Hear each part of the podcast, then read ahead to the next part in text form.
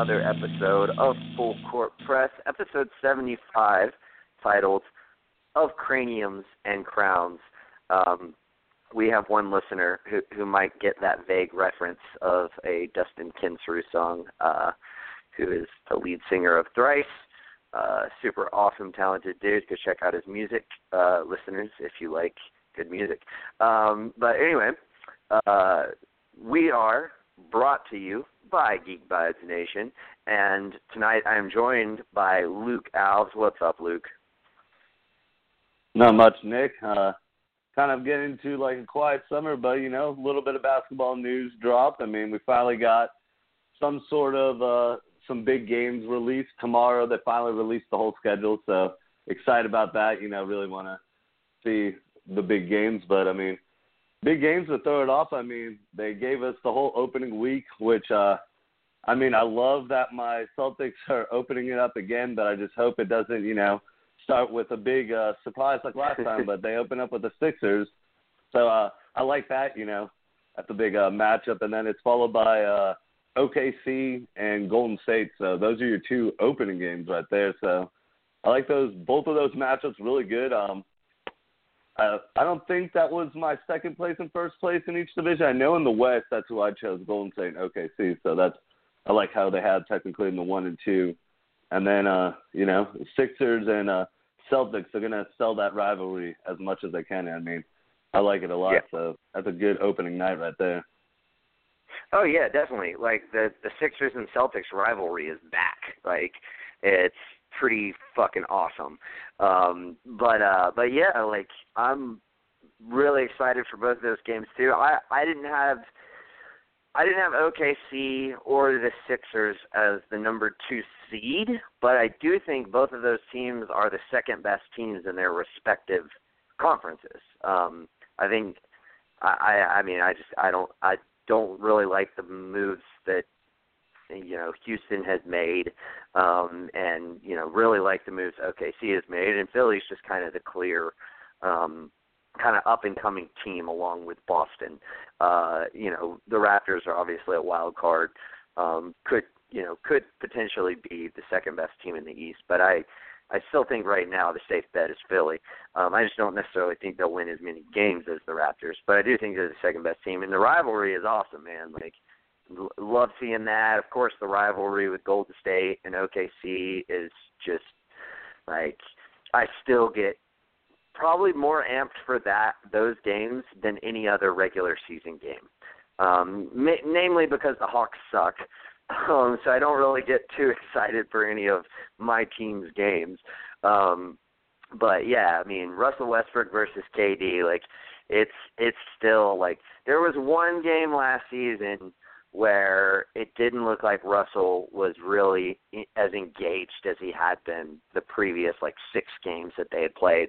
Um, but like, yeah, I'm I'm really excited for that. I think um, I think OKC is going to come out swinging. So I'm gonna I'm gonna take OKC in that one, and I I feel like Boston's probably going to win that the other one. Like, it it just seems like it would make sense.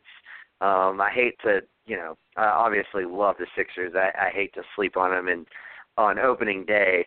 Um, but you know, you got Kyrie back, you got Hayward back, you got all of those guys, you got Tatum. Like, it's going to be a, a, a pretty uh, in, intense game. I think Boston. I think it'll be pretty close, but I think Boston uh, will will kind of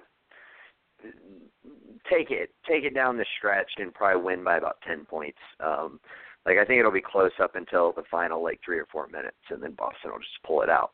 Um, OKC, I think OKC is going to kick the shit out of Golden State because um, I mean that's what happened last season um, when they the first game they squared off. OKC just beat the crap out of them, and it was so awesome because obviously they lost all four matchups um, the first year Durant left.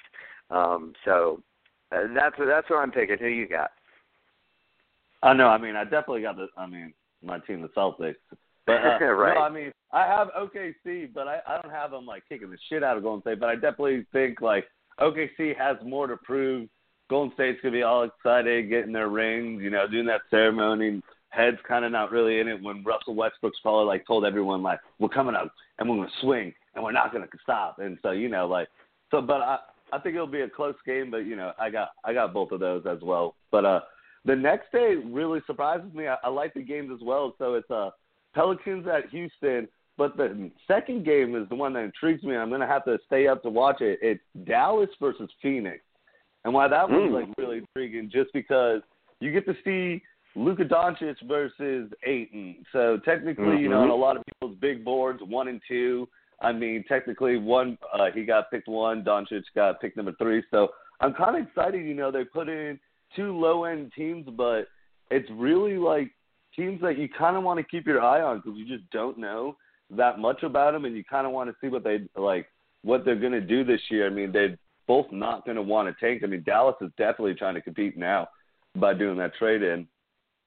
Phoenix, you know, going their route. Uh, they got some big pickups, so I like that game. And then the first game too, it, it'll be a fun one. Um, Anthony Davis going against uh, Houston, uh, so we'll get to see how that that stacks up. I feel like in the end, Houston will probably edge out that one, especially it's in Yeah. Houston too. So I, I don't see you know the shooting uh, just keeping up with Houston's shooting capabilities. I don't think New Orleans is about to do that. They'll be able to bang down low, but not, you know, but not keeping up with three point shooting that Houston. But uh, that other game, uh, I really don't know, just because it's. I mean, it's the second game of the season, so it's like they're. I mean, it's their first game, so I don't know who to go with that. Like that young one right now. I mean, it's just such a. It's such a matchup that I really do want to watch, just because it's. It's Yeah. young teams, but they're still trying to like take a a, a step higher than where they've been at the last couple of years.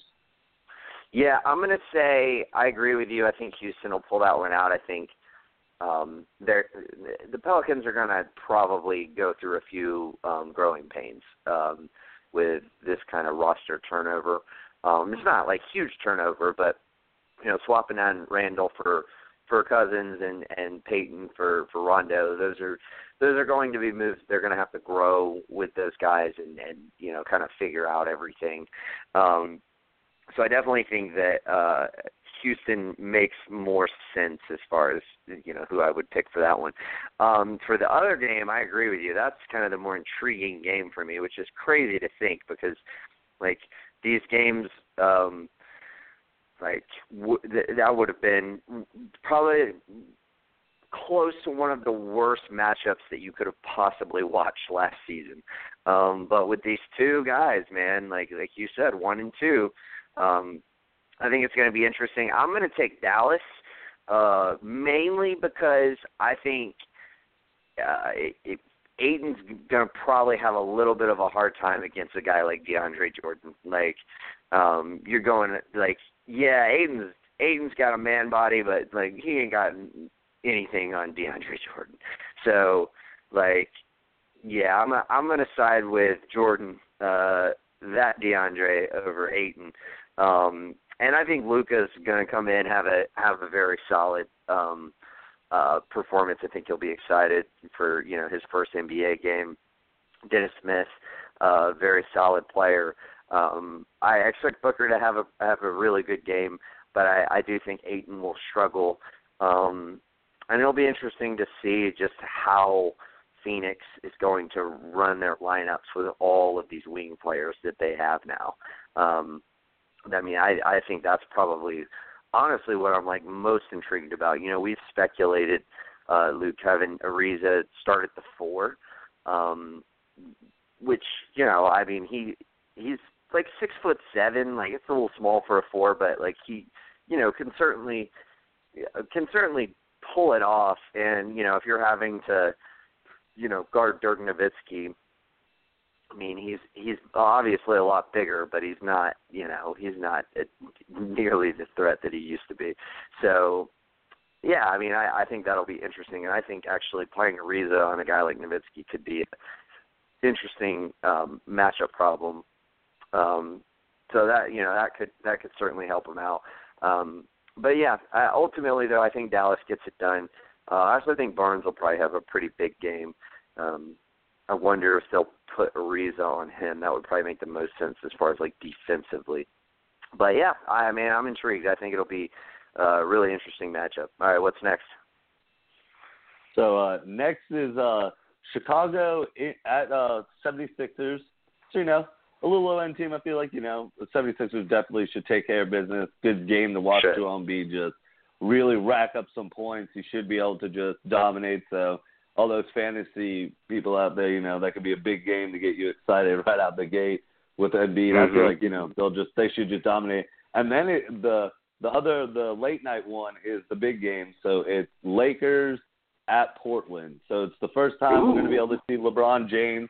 Um, and I feel like it's a good matchup for the Lakers. You know, they're not just thrown straight into the fire pit of the Western right. Conference. I don't see them in the, you know, there's the upper echelon right now of the top three, which is Houston, OKC, and and uh, Golden State. But then there's that second tier where I feel like the Lakers fall into it, and you know the Blazers were one of those teams last year that were in that middle tier, and I feel like it's a good matchup, you know, to see kind of judging where the Lakers will be because I mean on my board I had them six, uh, so you know I feel like they'll be in that pack range. So I feel like it's a good one for LeBron to start off his career with LA. Um, I feel like they'll sneak that one out just because it's LeBron and he's not going to lose his first game in, in a Lakers uniform. So, you know, I'll, I'll go with the Lakers and the Sixers just because, I mean, if the Sixers lose to Chicago, Chicago's a good up and coming young team, but they're nowhere what the 76ers are. So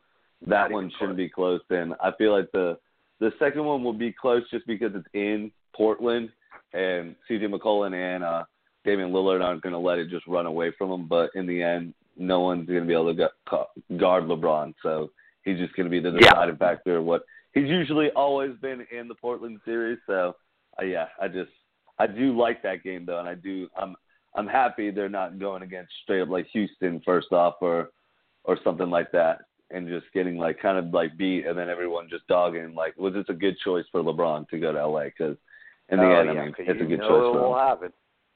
Yeah. Um yeah, I uh also definitely taking Philly in that one. Um but I'm going to go Portland. Um I I again like new teams, new roles, growing pains, all that like I think it'll be a good game, but I think Portland will end up pulling that one out. I do think that one will be really close, like down to the wire. Um, but yeah, I, I I like Portland in that one for some reason. I think, uh, I mean, obviously Dame and CJ, the, the majority of their team is is very intact from last year. They already have a chemistry, very, very, very solid regular season team. I expect them to pull that one out. I, I'd say they win by like three to five points is, is what I'll set the marker at. All right, what's next? So next is uh Celtics just open up this season just with a pretty big schedule. So the next one, the Celtics are at Toronto. So that's just another big game. I mean, they go from playing the Sixers to Toronto.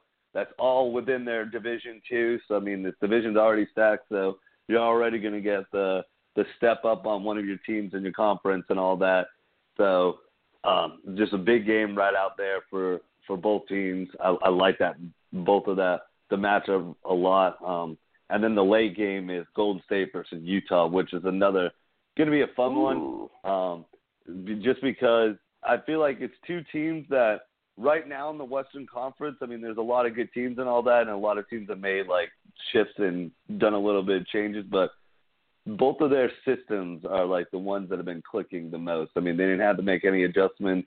Utah was really clicking at the end of the year last year, so I feel like that will be a good matchup. And it's in Utah, which is always a hard crowd to play in. I mean, those fans are just very passionate, so I think they'll definitely try to heckle. I, I mean, I don't think if we have Golden State losing the first game, I don't think they're going to come out going 0-2 in the season. But I do see Jazz making this very interesting and putting it down to the wire.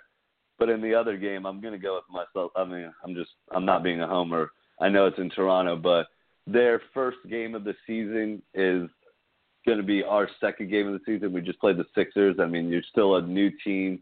Your biggest member is just you know you just made a trade for Kawhi Leonard, so he's not really known the system. You have a new coach when you're going against a team that should be healthy if barring any injuries in the first game. Yeah, uh, yeah, I will definitely go with the Celtics as well. Um, I mean, you know that I said going into the season, I think the Celtics will have the best record in all of the NBA, not just the East. And I think these are games that they will just find ways to win. That's what Brad Stevens does. That's what Kyrie Irving does. And now they get Hayward back with guys that have taken such huge steps forward that you know probably would not have been possible you know had Hayward not gotten injured. So as long as he can make a, a full recovery, I, I honestly think this is kind of a blessing in disguise. Like I, I think it may take him the better part of this year to make that full recovery, and it might not be until next year that he really kind of comes back as the player he was, similar to how Paul George, you know, his recovery went. Um, but I definitely, I definitely feel like Boston has this one. Uh, and then as far as the other one, I don't know. I think I'm going to go Utah. I just there's there's a part of me that just feels like the the Warriors are just going to kind of phone it in for the majority of the season until Boogie uh, gets healthy and and then he comes back and then you'll see kind of this um, mid-season or, or to late season like reinvigoration with the team uh, with him. Like let's win, let's let's let's win for Boogie kind of kind of deal. And I, I I could certainly see that happening. That I could see them, you know, coming out the gate and and going down 0-2 to start the season. And of course, nobody will panic because they're still the Warriors, and it it's just you know they might some talking heads in the media might you know have a few uh panicky headlines, but nobody nobody will really panic. Like we're all going to be like, yeah, yeah, they lost two games, no big deal, and they are so dominant in the playoffs. So yeah, but I I will take Utah on that one. All right, what's next? So uh, up next we got Toronto at Washington. So another big Eastern Conference Ooh. matchup. I mean, from the top, John Wall's kind of you know mad that his team's underrated right now. I mean, they yeah they ran into a lot of injuries last year, but he wait, feels wait, wait. like you know they John, got. John Wall's not mad that the Wizards are underrated. John Wall's mad that he's underrated. Let's be real now. yeah, very, very, very true. I mean, but no, I mean, I I do think the Wizards are going to surprise a lot of team uh people this year. I mean, they're going to definitely. I don't feel like Howard's going to be that big of a locker room, you know, disturbance. I mean, not uh, like he's stepping into a perfect locker room. I mean, they're already fighting with each other last year, so and they already got Austin Rivers. So I mean, what is Dwight to Austin Rivers right now? But I think it might work out for all of them in the end. I mean, uh, so that that's a nice like you know little Eastern Conference matchup. Uh, Toronto going back to back. So uh, I'll give the edge to Washington just because it's in Washington, and then the late night game is a, uh, is the big one. So now we're getting it's Houston in LA. So it's the first game in Nice. LA. Big big game. You know everyone's going to come out to that. The thing's probably already sold out. I mean everyone's going to want to see LeBron in LA. They're going to go up against you know Houston, um, half of the other Banana Boat crew uh, Mhm. LeBron's friends. Um, but I just feel like right now the Lakers don't have. I think they'll be able to, you know, like kind of defensively kind of stick with them and, and all that, but they just don't have the firepower. And I feel like this one could get kind of uh, out of hand in the late game. Just Houston just racking up some late game crazy threes. So I'm going to give the edge to Houston in that one. But uh, yeah, I think uh, Washington just because uh, Toronto going back to back nights, you know, having to travel, and Washington's just wanting to come out swinging like instantly. Like feel like they they have a grudge. I mean, Bradley Beal and John Wall are two really good, solid players. I mean, No, they yeah. are all stars. So yeah, you know, that that's going to be a fun one to watch. Yeah, that'll definitely be fun. That I mean, the Wizards just in general should be a lot of fun to follow this season. Like all of those personalities in a locker room is just like people. You know, people keep talking about L.A. and you know having LeBron and Rondo and Lance Stephenson and JaVale McGee and you know Michael Beasley, but like they're like my like my locker room to follow this season is definitely going to be Washington. Like John Wall is like crazy outspoken and and like definitely seems like a guy that everyone respects but also hates, kind of like Chris Paul. Like I feel like he's got that same kind of moniker around him uh, as that guy. I think John Wall has it too, and Bradley Beal I think is honestly probably the if not already becoming the best player on that team. So you have like this power shift that's going on with the two of those guys, and then you throw in Dwight Howard and Austin Rivers and um you know like and then not to mention like you throw in like a Jeff Green who seems kind of more like a everybody gets along with Jeff Green. No one's like no one dislikes Jeff Green. You know he he seems like a good locker room guy. So it'll be funny to see like I can imagine being a guy like Jeff Green um in that locker room and being like trying to play like you know the the guy to like mend the relationships or whatever or just like maybe not even that but maybe just the guy who talks to everybody and he's like you know basically like like he'll talk to Dwight who's pissed off at like John Wall or whatever and he's like yeah man I feel you and then he'll go to John Wall who's you know pissed off at Beal and he's like yeah man I feel you you know like um I think I think that'll be really interesting.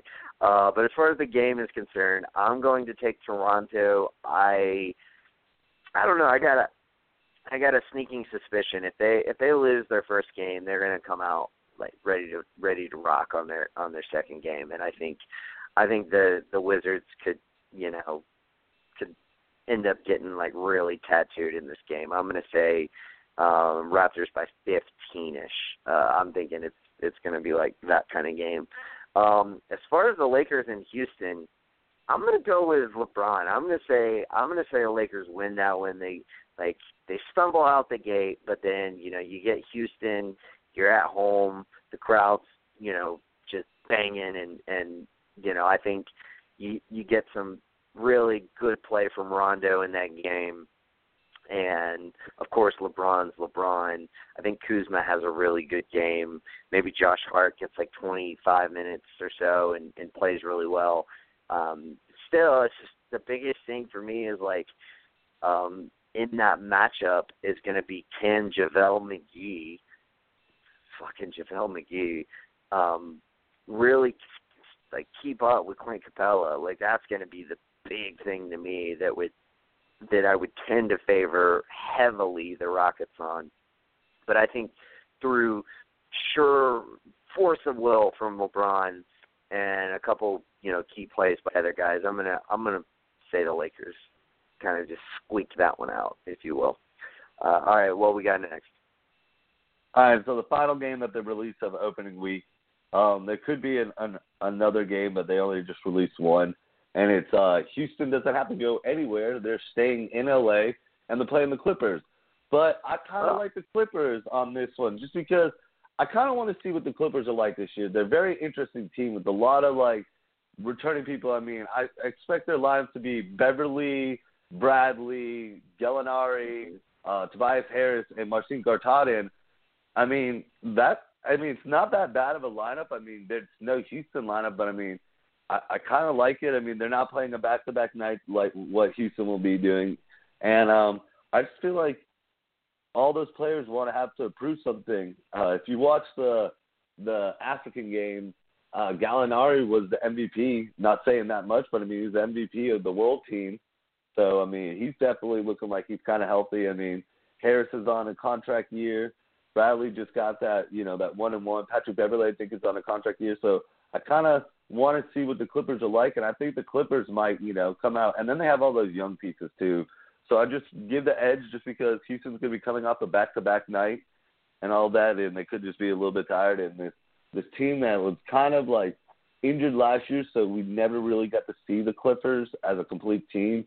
Well, I mean, they mm-hmm. had DeAndre Jordan, so I mean that's the big difference with Marcin Gortat. So I, don't give them the center edge, but I just you know, I just think it's going to be interesting. It'll be a good matchup defensively, just because Beverley will lock uh, like he's. I mean, first team defense. I mean, and Avery Bradley is a great defender, so you're definitely going to cover their you know their best two players. So we'll see. Someone will have to step up big for Houston, but I'm going to give the edge to the Clippers on that one. Yeah, I mean, I I see where you're coming from. I'm going to take Houston, but I I am really intrigued to see the Clippers this season, and I'm particularly intrigued to see how Jerome Robinson like pans out because that was probably the most shocking pick in the first round. Um, like there was a couple guys who you know got picked a little later in the first round who you know only up until the last like week or two before the NBA draft, like really their stock really rose. Um, Kevin Huerter is one of them. He was kind of projected as like a mid second rounder for a while, and then showed out at the combine, and then just shot up the boards. And even 19 was kind of high. Like people were really thinking he was going to go to the Lakers at 25. So um that one but like Jerome Robinson had to be the the most shocking pick especially with Michael Carter Williams still on the board like that was crazy. So uh, you mean Michael like, Porter you know, Jr. Yeah, yeah, yeah, yeah, yeah. Definitely mean Michael Porter Jr. Thank you. Um, but uh, but yeah, so like that that one was just really crazy. So I it like very very very tough to doubt Jerry West. So I will give him that, but that just seemed like a really suspect suspect pick, especially given your depth at the position and the fact that you just took Shai Gilgeous, who can play both guard positions. So I'm going to be interested to see what kind of minutes he gets, just not necessarily in the opening game, but just throughout the season with all of that depth that they have at you know at, at the guard positions.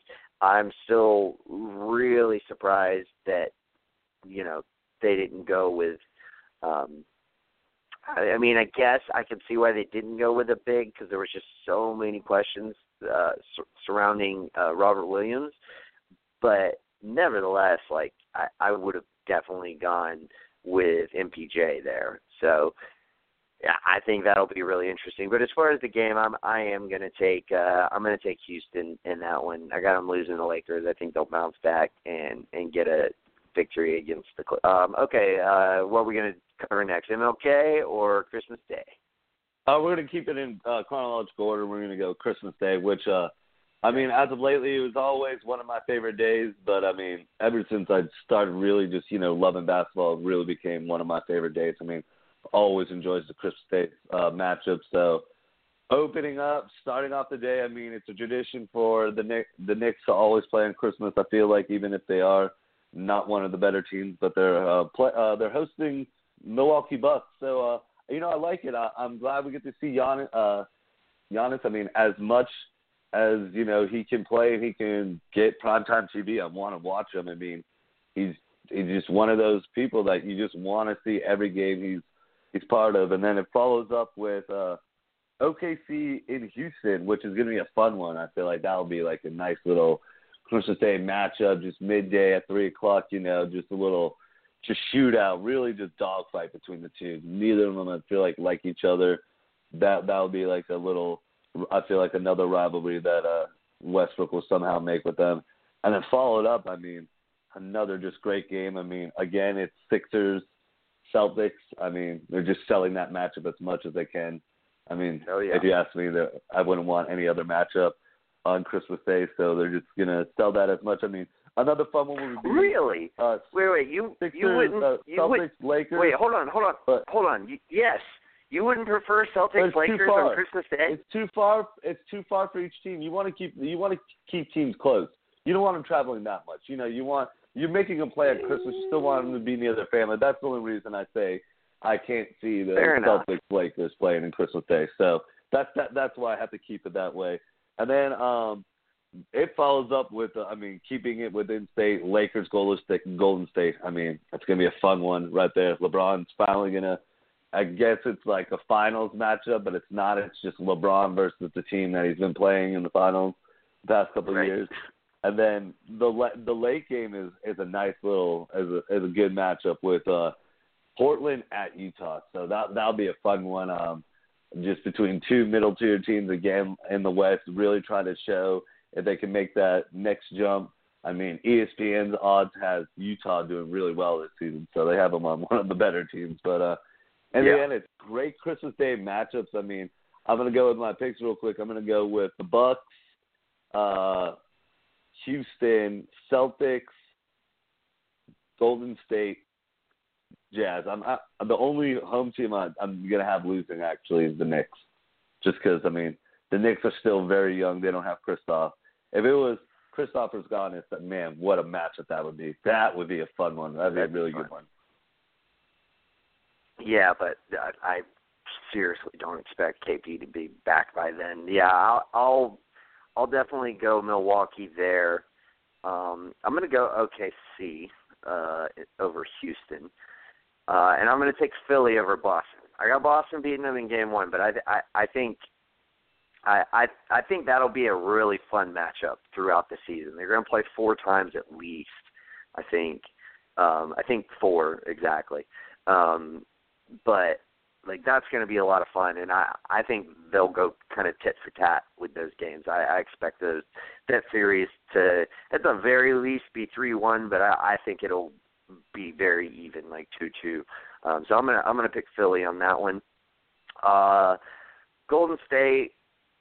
Uh, I I feel like we'll probably get the better of of the the young Lakers. I think LeBron will certainly have a show out have a terrific game. Uh, and maybe like I I really think like, it's going to be really interesting to see what the Lakers do between Lonzo and Rondo because like on those big games you're going to want Rondo playing the majority of those minutes. Like in the come playoff time you're going to want Rondo playing those minutes, but you don't want like you want Lonzo to be able to develop. So that's going to be a tough situation uh, for um, Luke Walton to to kind of balance. I think Luke's. I, know a lot of people have kind of been speculating because of LeBron's history with coaches and everything that Luke's, you know, may be on the hot seat or whatever. It's just just way too premature to even like be discussing that. But I think Luke Walton's got the right personality to to click with LeBron. Um, I think he reads people well. I think um, I, I, I think he is the right guy to to have steering the ship, if you will. And yeah, and you know, I, people I won't say people forget, but people always fail to bring up when they discuss Luke Walton. Luke Walton on the 73 and 9 year had a better winning percentage as head coach than Steve Kerr did. So, like I was always of of the mindset like, dude, fucking Luke Walton deserved that Coach of the Year award, not Steve Kerr. Like they were better under Luke Walton. Um, but nevertheless, uh, and that's not a that's no shade at Steve Kerr. Like I love Steve Kerr. He's the the fact that he is as blunt as he is in his uh, interviews is so refreshing and it's awesome um, to have a guy like that. You know, so I, I, I do really like her. Uh, but no, I'm going to take the the Warriors in that one. I think I, I I think they'll I think they'll get up to play LeBron. Like they're like, oh, like you fucking want to come out west, bro? Like, like come get some. Uh, I I definitely expect that that'll be uh, pretty uh, convincing win uh, for for the Warriors in that one.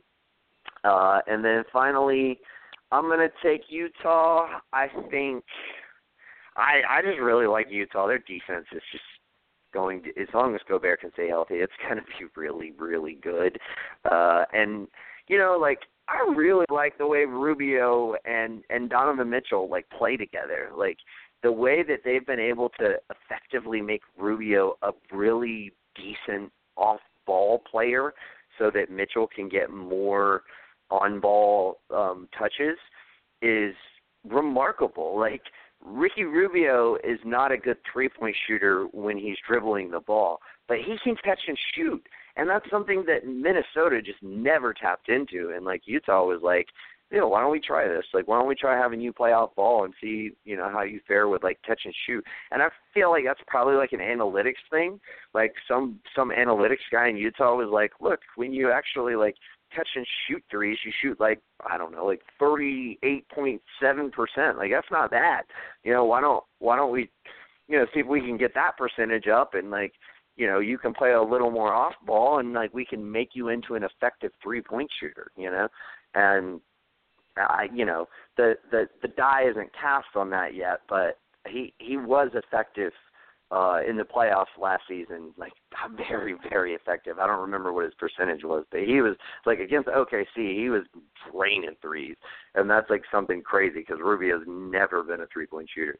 Um but yeah so i'm i'm going to take utah on that before we move on to the mlk games though i got to say um i just got to get this off my chest uh i get what you're saying about travel and everything but i'm selfish and i don't give a fuck about travel um, I don't, you know, like they got first class travel. They're, these are all rich people for the most part, except for the the you know younger you know players or whatever, and they probably don't have uh wives and kids and whatnot anyway.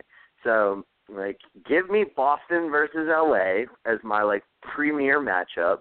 Give me OKC versus Golden State. Um, give me Philly versus Utah so we can see Donovan square off against Simmons. Like that's that would be a really intriguing matchup uh, for me personally. And then the biggest one, the biggest omission. How the fuck are we not getting Toronto versus San Antonio? Like that to me is like mind-boggling. Like, dude, give me Toronto. Like, put it in San Antonio. Uh, Kawhi comes back. Uh, you got that whole dynamic, dude. He's gonna get so booed when he goes back to San Antonio. It's gonna be great. Uh, and then obviously, like DeRozan's gonna want to show out. Uh, you know, going up against the team that lied to him and traded him and all that. God, that whenever that game does happen, uh, that one is going to be really fun to watch and, and and certainly needs to be like Friday night prime time. Um, because it's it's that's going to be a really fun game.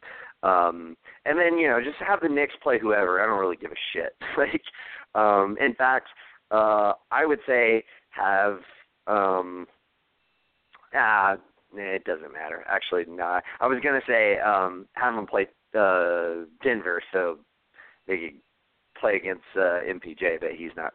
He's not going to be back by by Christmas. Um, probably not for the rest of the season, honestly. Um, but that would be my like dream lineup of of games.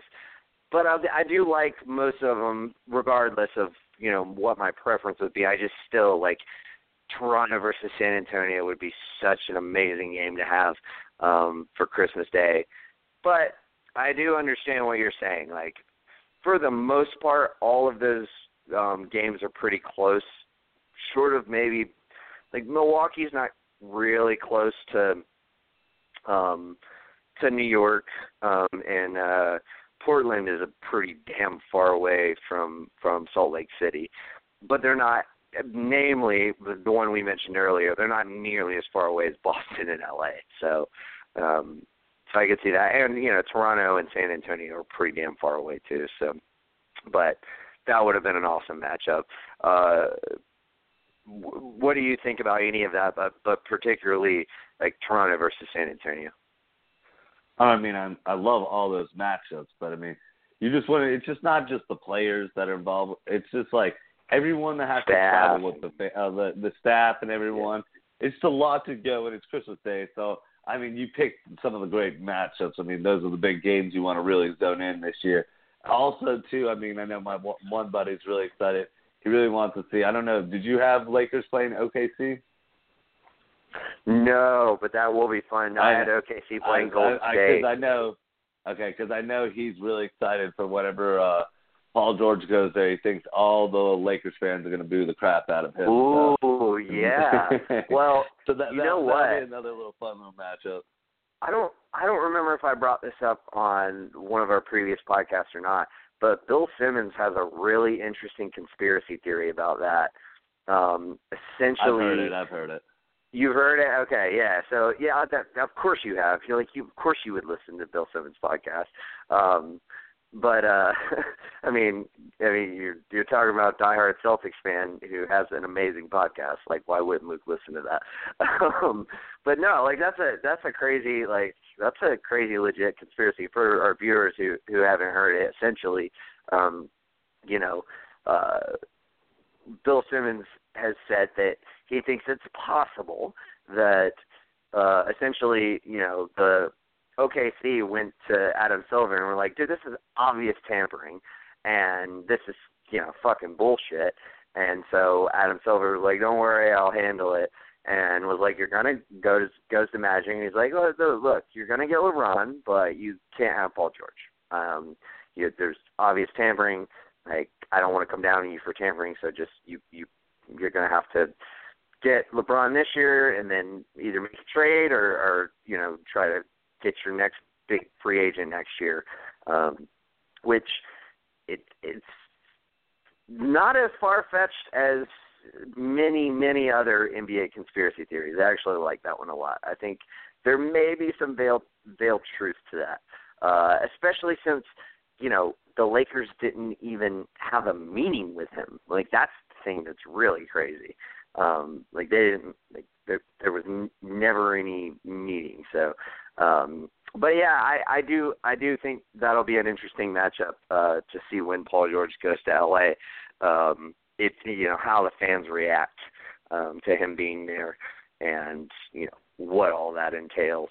Because most Lakers fans that I know, um, which is not a, a like that I actually know really well, but I have a couple of my friends who are really big Lakers fans. They wanted Paul George way more than they wanted LeBron. Not because LeBron is I mean, not because Paul George is uh, you know a better player than LeBron, but you know the fucking Kobe fans, man, they don't like LeBron James. They don't want they don't want to root for LeBron James, but now they like feel like they have to because he's on their team, and Paul George is just a lot younger, so that better with the, their their group of younger players. So um, so yeah, that that'll certainly be really really interesting. Um, anything else to add, or if not, we can move on to MLK. I don't know. I mean, yeah, there's there's nothing add to that one. Uh, so MLK is going to be a fun one. Uh, TNT's hosting it, and uh, it's going to be three games on TNT. Um, Grizzlies are going to host their um, 16th annual Martin Luther King celebration game. Uh, they'll be playing the Pelicans. Uh, it'll be a fun little one. I mean, it's a, a Grizzlies team again, another team that's not trying to tank. You know, they're looking to come back very healthy with Conley and Gasol. Um, and you know, they got Triple J. It's it's it's going to be an interesting team, but uh, you know, the Pelicans are going to be at that point in time. I feel like their new moves are going to be settled in and, and everything. So mm-hmm. I feel like you know the Pelicans will definitely be able to take care of business, even if they're they're playing um, away. And then the next game is uh, the Rockets will uh, play the 76ers. Um, so that will be a Ooh. fun one. That's a little west west east coast matchup, a big little you know mm-hmm. west coast east coast teams. You know, two teams that hypothetically could make the finals. You know, see each other later on. So that'd be a very fun one. Um, I don't know who I put the edge to in this one. I, that, that, that, right now, um, I have to come back to this one, and then the next one is um, it's it's another one of those matchups that they're just selling a lot of, just like the Sixers, Celtics, and it's uh, Warriors um, against Los Angeles Lakers. So uh, another matchup between uh, Warriors and the Lakers. Uh, I think this one's in LA, so I might go with the edge with the Lakers this time. They uh, they actually played Golden State really well last year without LeBron, so I think they'll be able to take it, especially if it's at home. And then for the other game, I'm I'm going to go with uh, the 76ers. You know, I've been going against them uh, the other two games, and I do think they'll be a very good team this year. All depends on health and uh, Markelle Fultz, what he has in store for us. Uh, you know, um, but I do feel like in the end that that'd be a good game. Uh, Los Angeles Lakers one. Uh, you know, there's just a lot of young guys. Um, you know, college, you know, was not in their past. So, you know, they did the quick one and done. But I feel like a lot of them are just ready to just go. That you know, even though they left college earlier and all that, and they're still pretty young. I feel like they're going to be able to compete with LeBron by that time. Everything's going to be competing. You're not going to really see young immaturity. Almost, I'm not going to give them what we had last year with the Celtics. You know, as uh, Jayson Tatum, Jaylen Brown, but I really do feel like the young guys, Kuz, all of them, Hart, they're just going to be really playing really well with uh, some of these big high Q players that are going to be playing on the Lakers. Now, the center position is a weird one, but hey, guess who they're going against? A team that doesn't have a center right now. So I'm going to you know, go with that edge.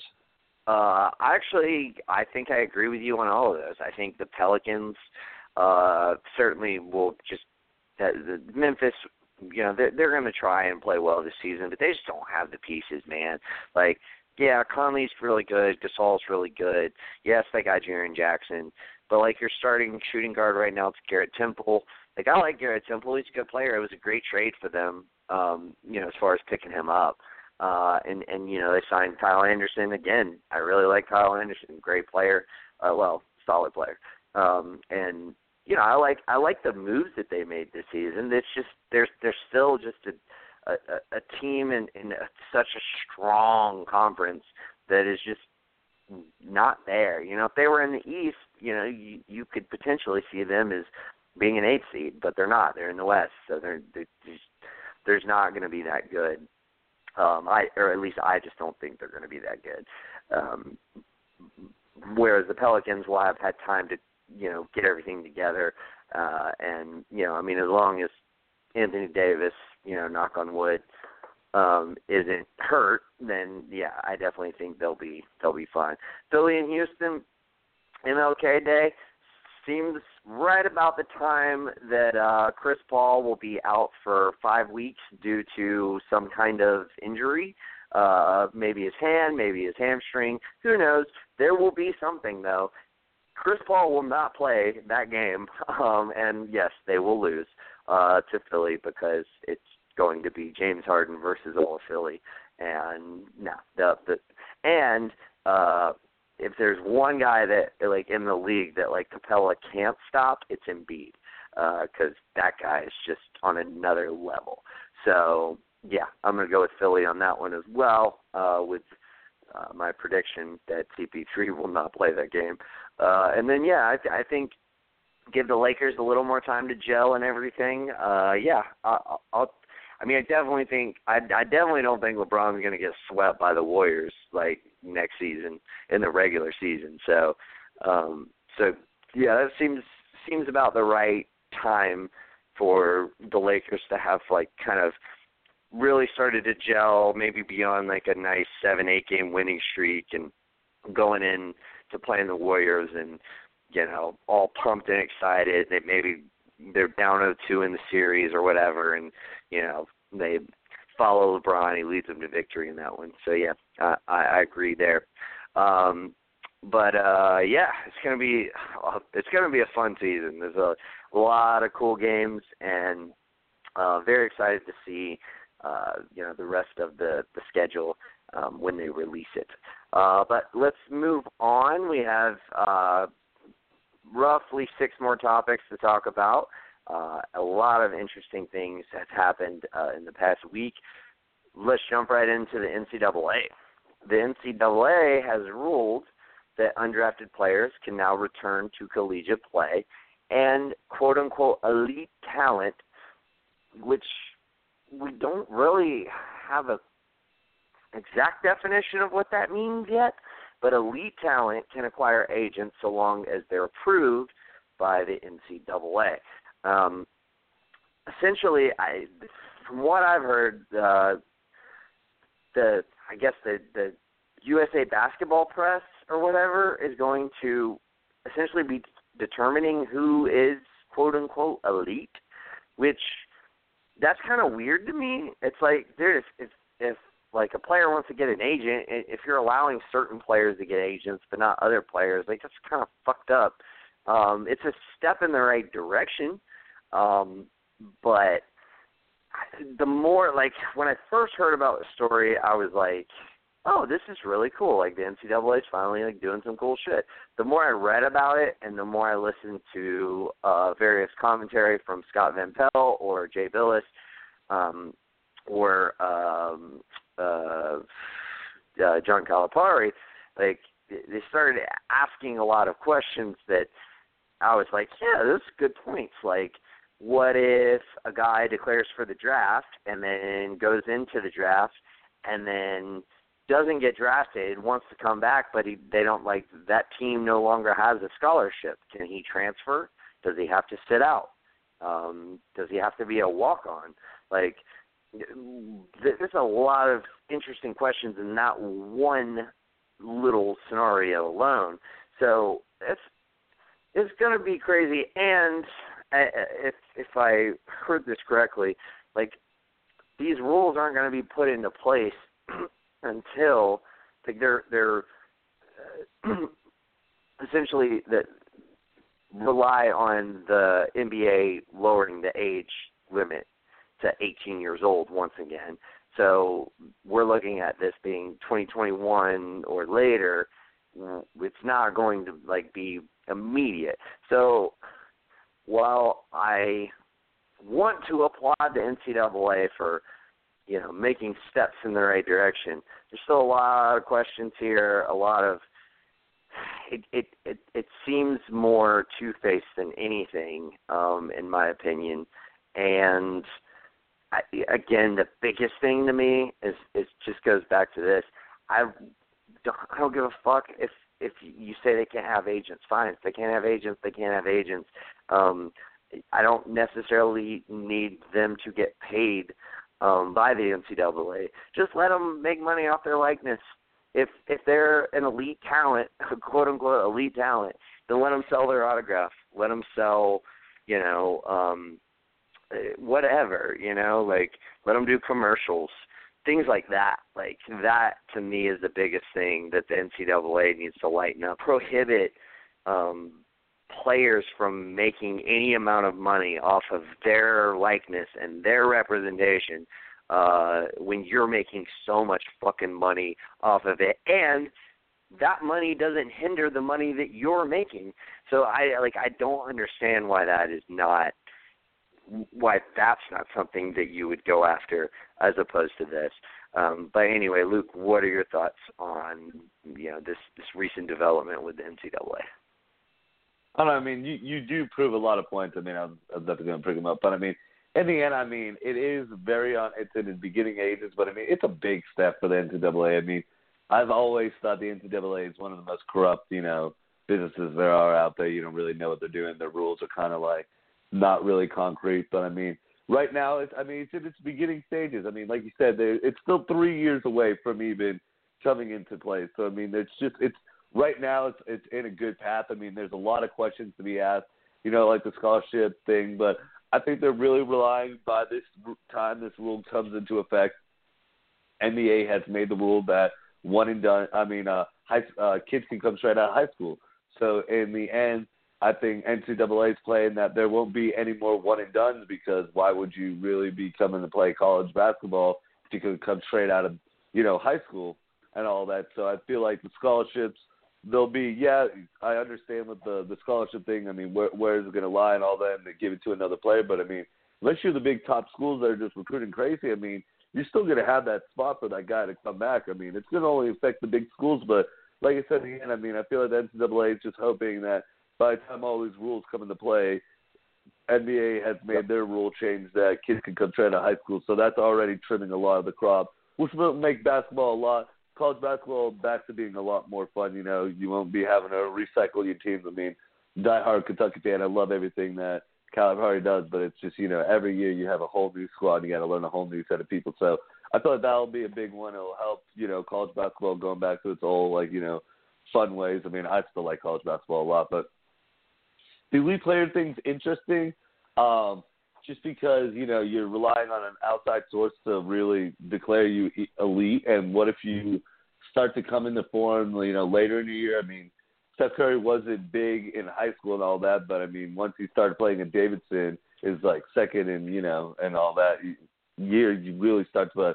I feel like they should make it almost like if your likeness is sold at so much amount of money and the school's making money off of you, then you can get an agent because I mean, there's going to be kids that just become elite out of nowhere in, in college, but I still don't feel like there'll be a lot. It'll just be one of those like interesting ones. Like there'll be kids that have thought about going straight to high school and could have that option, you know, because those those kids are elite, but then go to college and you know might play two years and want to think, you know, what's the best idea. So, it, like like I'm saying, it's still very very early stages. I mean, there's a lot of things to do. I mean, everyone brought up some great points of like questioning the things and all of that. And like you said, it's it's right now it's just very just you know at its beginning stage. But I, I just like it in the end for what the NCAA is doing. The agent thing's interesting. They have to be certified by that uh, because you know we never really known who's on the NCAA committee. So who's the ones choosing these agents? Are they their people? But that's the only thing that really kind of cracked me up is like they have to be certified with them. But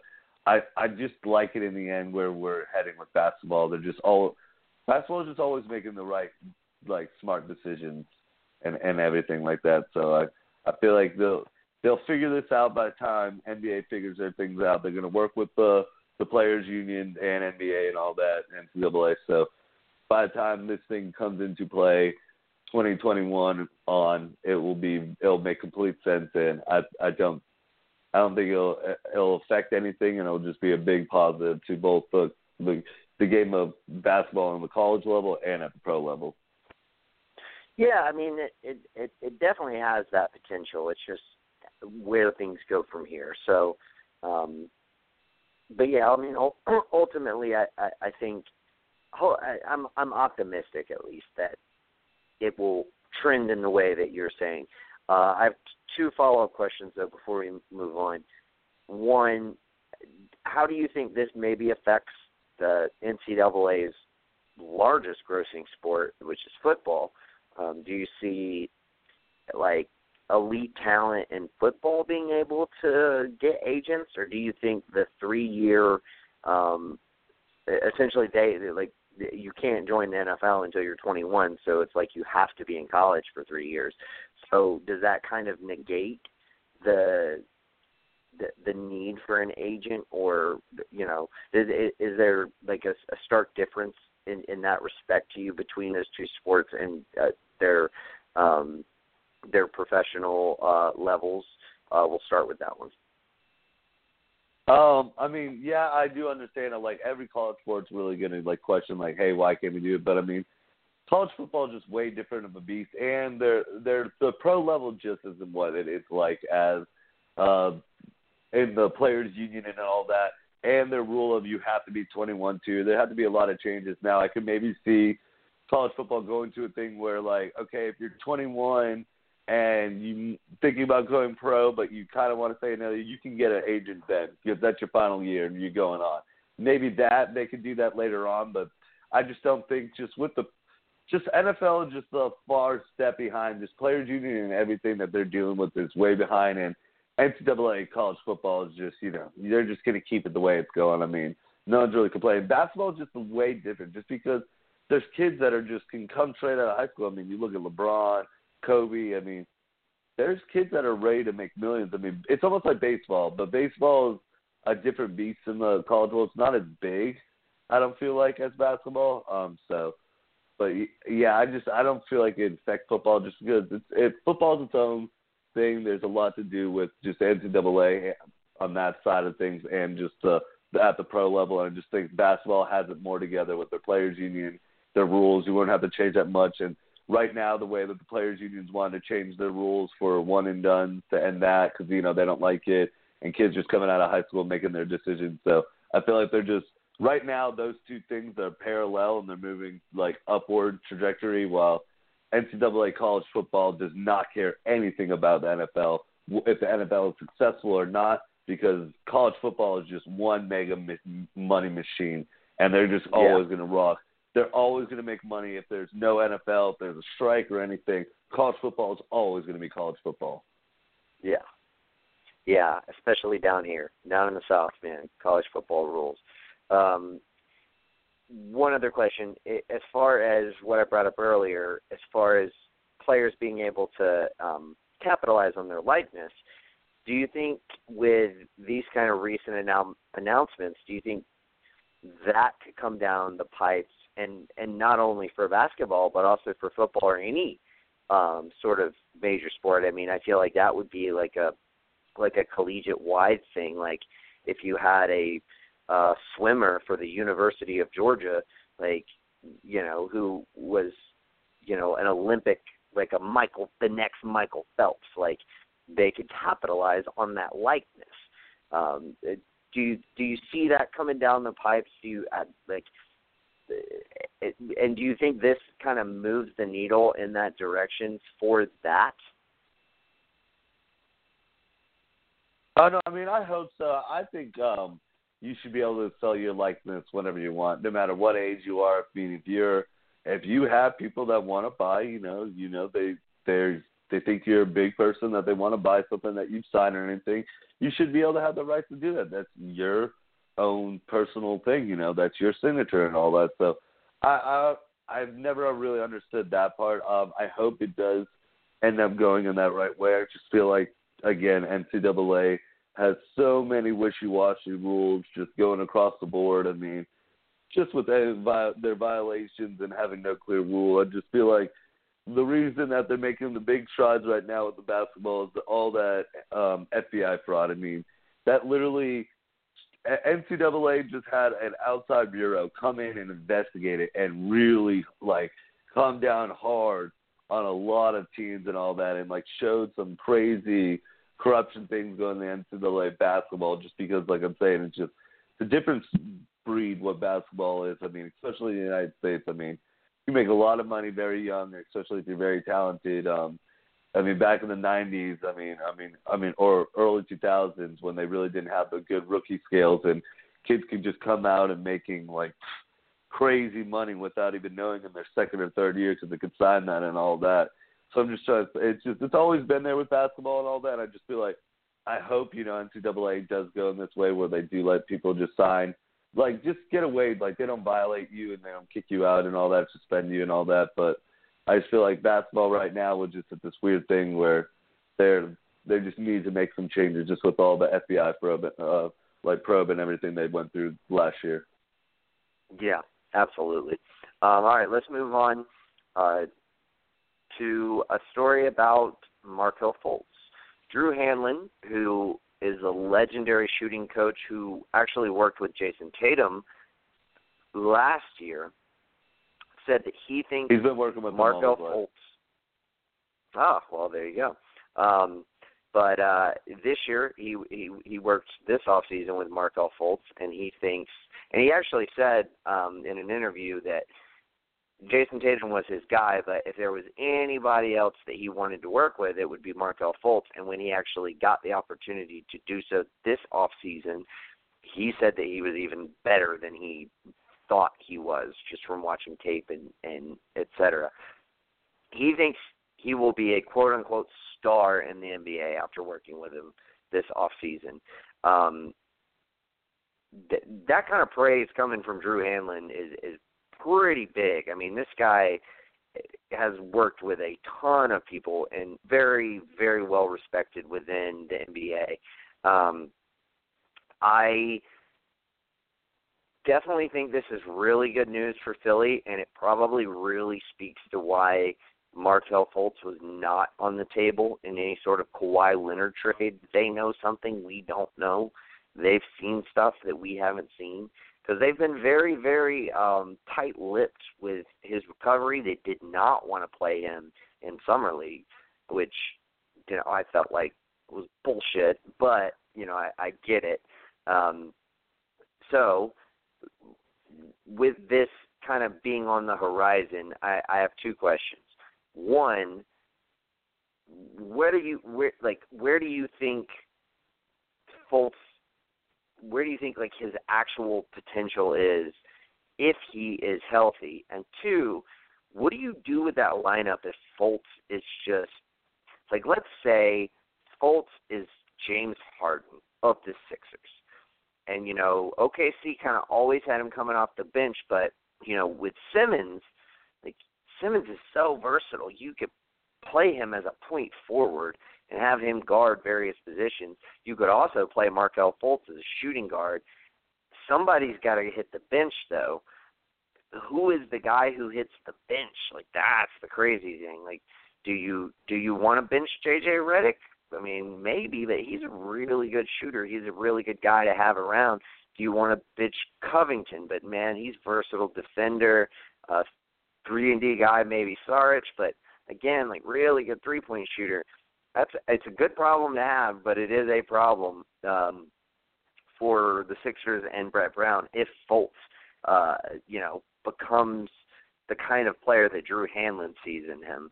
So let's just start it off with what do you expect out of Fultz this season, and where do you kind of see his ceiling? And then, uh, you know, if you want to move on to the, um, if he does hit a, a really huge peak, how would you, what would you do to best construct a, a, the lineup with the players they have? I know. I mean, it's big praise when Drew Hanlen's just you know saying that he's going to be a star. I mean, he works with some of the best people, like you said. I mean, and B. Gordon Hayward's worked with him. Like I said, I mean, he's worked with Jayson Tatum since he was 13. So I mean, I, I obviously I really like the guy. I mean, he's really made strides with Tatum every year. I mean, so I, it's good praise. I mean, if you watch, there's a good video on the internet of like a day through Hanlen. It's like a 10 minute video, but um, they've had Markelle Fultz has been really busting it he's been doing three a days. Like been going really mm-hmm. early in the morning, then afternoon, and then switching gyms and all that. Like they're really redoing his game. So I really do. I I really because I mean before we made the trade, you know, I Celtics had the first round pick. You know, I really was satisfied with getting Markelle Fultz because that was before you know we made Isaiah Thomas and we traded him for Irving. So I was like, you know, I'll take Fultz. You know, as a young kid with J- uh, Jaylen Brown to take over after Avery Bradley and all that. So you know, I always hope for the best for the kids. The yips kind of thing in a basketball, I've never really heard of. Heard of it definitely in baseball and uh and all that, but it just you know I I hope he can. Uh, one person that can definitely figure out and help his game is Hanlen. So I, I you know I all the praise you know if he's getting that he's going to be a star. So I do see him being uh, a really good player. Um, I wouldn't rush him into the starting lineup even if he is killing it. Like you said, uh, OKC, I play him just as they did James Harden. I mean, James Harden for the first couple years was coming off the bench and being really good in a six man. I give that to Fultz. Fultz is still very young and all that, so I'd have him run my second unit. I mean, the person if I would have to bench anyone, Covington, but I don't really want to bench Covington because it's really messing my thing. I'm not benching JJ Redick because my offense was terrible whenever he wasn't in there last year. I mean, they mm-hmm. really rely on Redick to do a lot of big things. They don't have a lot of other shooters coming off the bench. Not saying Fultz can't be one of those shooters, but like we're saying, I mean, he, there's a reason he's doing three a days with a one of like a really good shooting coach and all that. So he's yeah, and Redick's just uh, one of the best pick and pop guys in the league, like yeah. bar none. So I would just have Fultz just running my second unit. I think he'd be really good. He'd be, you know, for the first couple of years, you know, he's still very young. Redick still on a one year deal, you know. So I'd have him run my second unit completely and all that. Um, but yeah, I mean, Fultz can do a lot of things this year because I think he's got less pressure on him just because it's another year and it's a whole new set of crop of young talent that just got drafted that all has their eyes on them too. So Fultz is kind of like you know, it's not going to be completely all eyes on him. What made him gave him the yips because he was the first round pick. They're Sixers really did a big trade and all that, put a lot into him. So, but you know, um, I, I think he did. Um, I know you said you were mad about him not playing in the summer league, but that was actually um, a strategic plan from what Drew said. Uh, they didn't yeah. want him.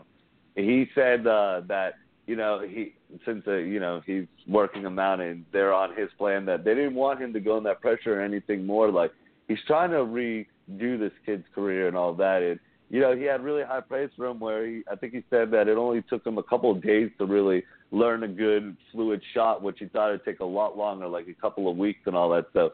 They're always in the head. So, you know, I I want to see kids succeed. I don't want to see them, you know, down. So I do want to see Fultz do better, and I, I think it, it is a big thing that Drew is saying high words about him because you know he's put that time into his craft, and I hope it, it shows, and I hope he doesn't get the yips again.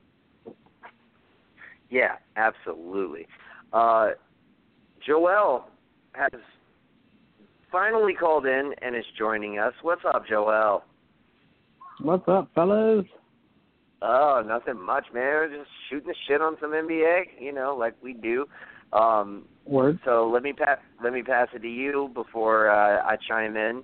So, uh, legendary shooting coach Drew Hanlen um, has, has worked with Fultz, Markelle Fultz this off season. He says he thinks he's a star in the making, uh, and you know, which is you know really really good, a, good sign. And obviously, you know, the the Sixers you know, from all reported accounts, we're not willing to include Markelle Fultz in a Kawhi Leonard trade, which kind of, to me, speaks to the fact that they know more than we know about the Markelle Fultz situation, which has been tight-lipped from the beginning.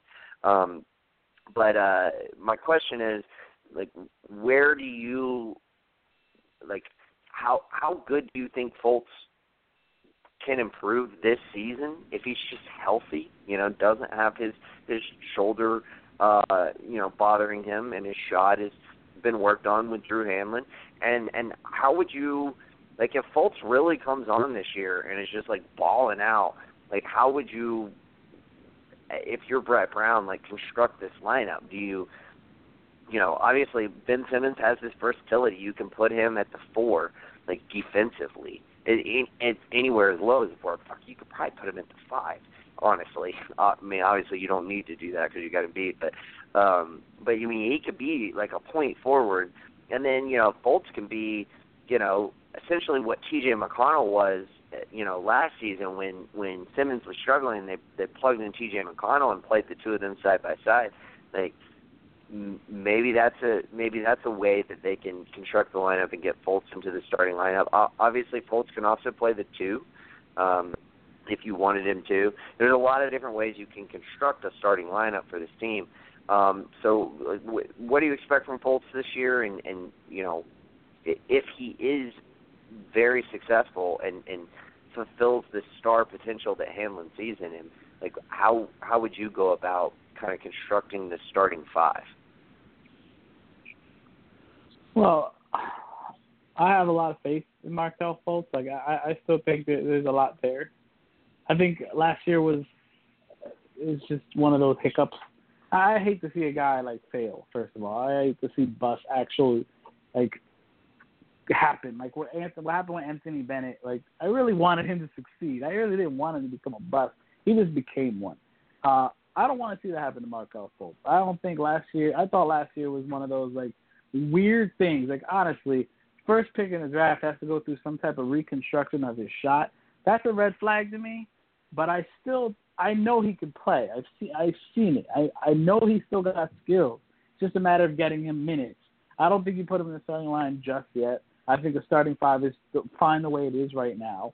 Had let him come off the bench with um, T.J. McConnell, so he don't have to all the pressure of handling the ball off the bench. So you have T.J. there, and of course Markelle can handle some of that responsibility too. He can play both positions. That works out great for the Sixers as a backup to uh, two-way guard. You know, uh, one one-two type combo guard.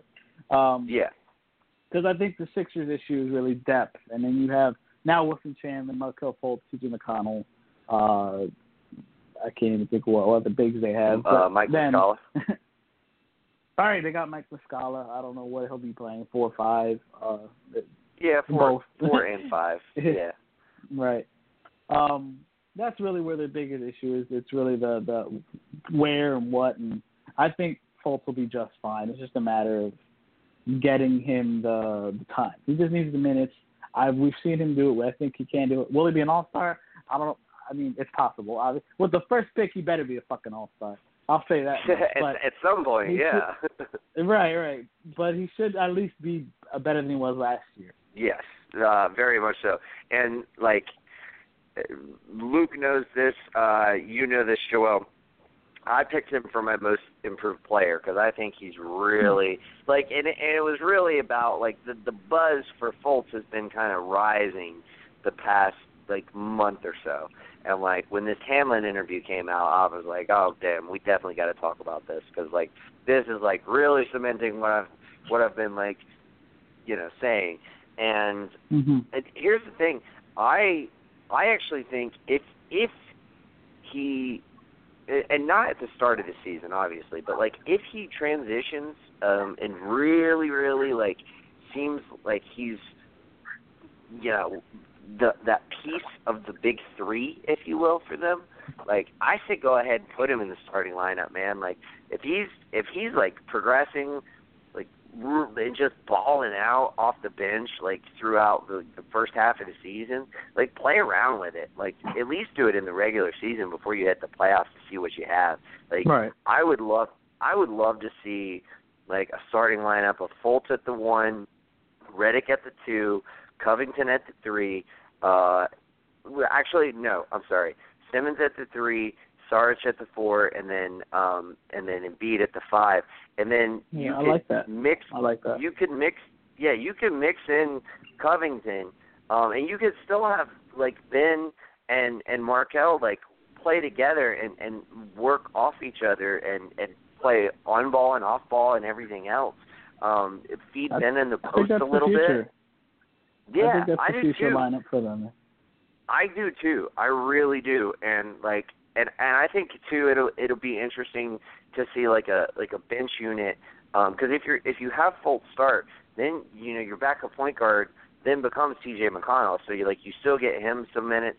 Um let's see what what uh Furkan Korkmaz uh can can do. Um he looked really good in summer league. Um dude dude has Yeah. a a, a stroke, dude. He he can drain threes. So like I really am interested to see what he can do. And then if you got, you know, that kind of veteran leadership of both Covington and Wilson Chandler who are both very versatile and then Mike Muscala at your at your five and, and that's kind of your bench unit. Like and, and I'm I'm not including Amir Johnson because I just I think Amir Johnson is only there because he's just a locker room guy, man. He pissed me off so much. I did not understand why they played him so many minutes in the playoffs last year. I was like, dude, They either like go him, with man. your, yeah, but I, I I don't dislike him. I'm just saying, like he was not helpful to your squad when he was on the floor. like like either go with that uh what do they call it the the the um United Nations lineup or whatever is what they oh, they had. yeah. Yeah, that. I don't know what they either go it. with I know you're talking about that. Yeah, um, uh, either go with that or go, or go with uh, go go with Richaun Holmes last year. Like I was uh, that, I and I I'm I'm kind of bummed that Holmes got uh got dealt. Like um, I I think he'll he'll give. Uh, I think he I got like sent to him. Phoenix. I like him too, man. I think I I think he's remember. a solid player. He played really well. Um, not last season, but the year before when Embiid went out and he only played 31 games, and they brought him in because Okafor couldn't do shit. Like, and they were like, "Fuck it, we're just Ugh. gonna start Richaun Holmes." There's another guy. Like- I'm like, what happened to you? Yeah, well, he he, he did get signed. Um, we're not He going to did. cover it tonight because we don't have time, but but he did get signed. What to the Pelicans? yes. Who Normally. was it? Yeah, was it? Yes, it was. Yes, it was. Yeah. Norman. So So they got Jahlil, he gets to they play got with his yeah, cousin. he went to the Pelicans. Him and him and Emeka are playing together now. yeah they got dual Okafors. I like it. Like They're cousins. uh, I just found out they were cousins. what? I did not know that. Yeah. I mean, I guess it makes Yeah, sense I- with the name like Okafor. That's that's the last not. you know. Yeah, yeah. yeah, it's not it's not common, that's for sure. Um, but no, but no, I I really do. I I think um I think that like you said, Joel, that's that's kind of their lineup of the future. Maybe they don't get to it this year, um, but I think go ahead and start toying around with it. Yeah, go ahead and go ahead and start toying around with it. If Fultz is if if he's showing that kind of potential, you know, um, because like like Mhm. I said, like Ben Simmons just being so versatile. Like as as long as Fultz can hit threes, like yeah, play them together, man. Like because that's the thing. Last year, like I don't think they they played a single possession on on the court in the playoffs together. Like they they played some a little bit together at the tail end of the regular season when Fultz first came back, but like in in in Fultz's limited playoff minutes before they just switched over to McConnell, like he never played with Simmons because neither one could shoot. So like it was like fuck, like we can't play both of these guys. Neither one can shoot.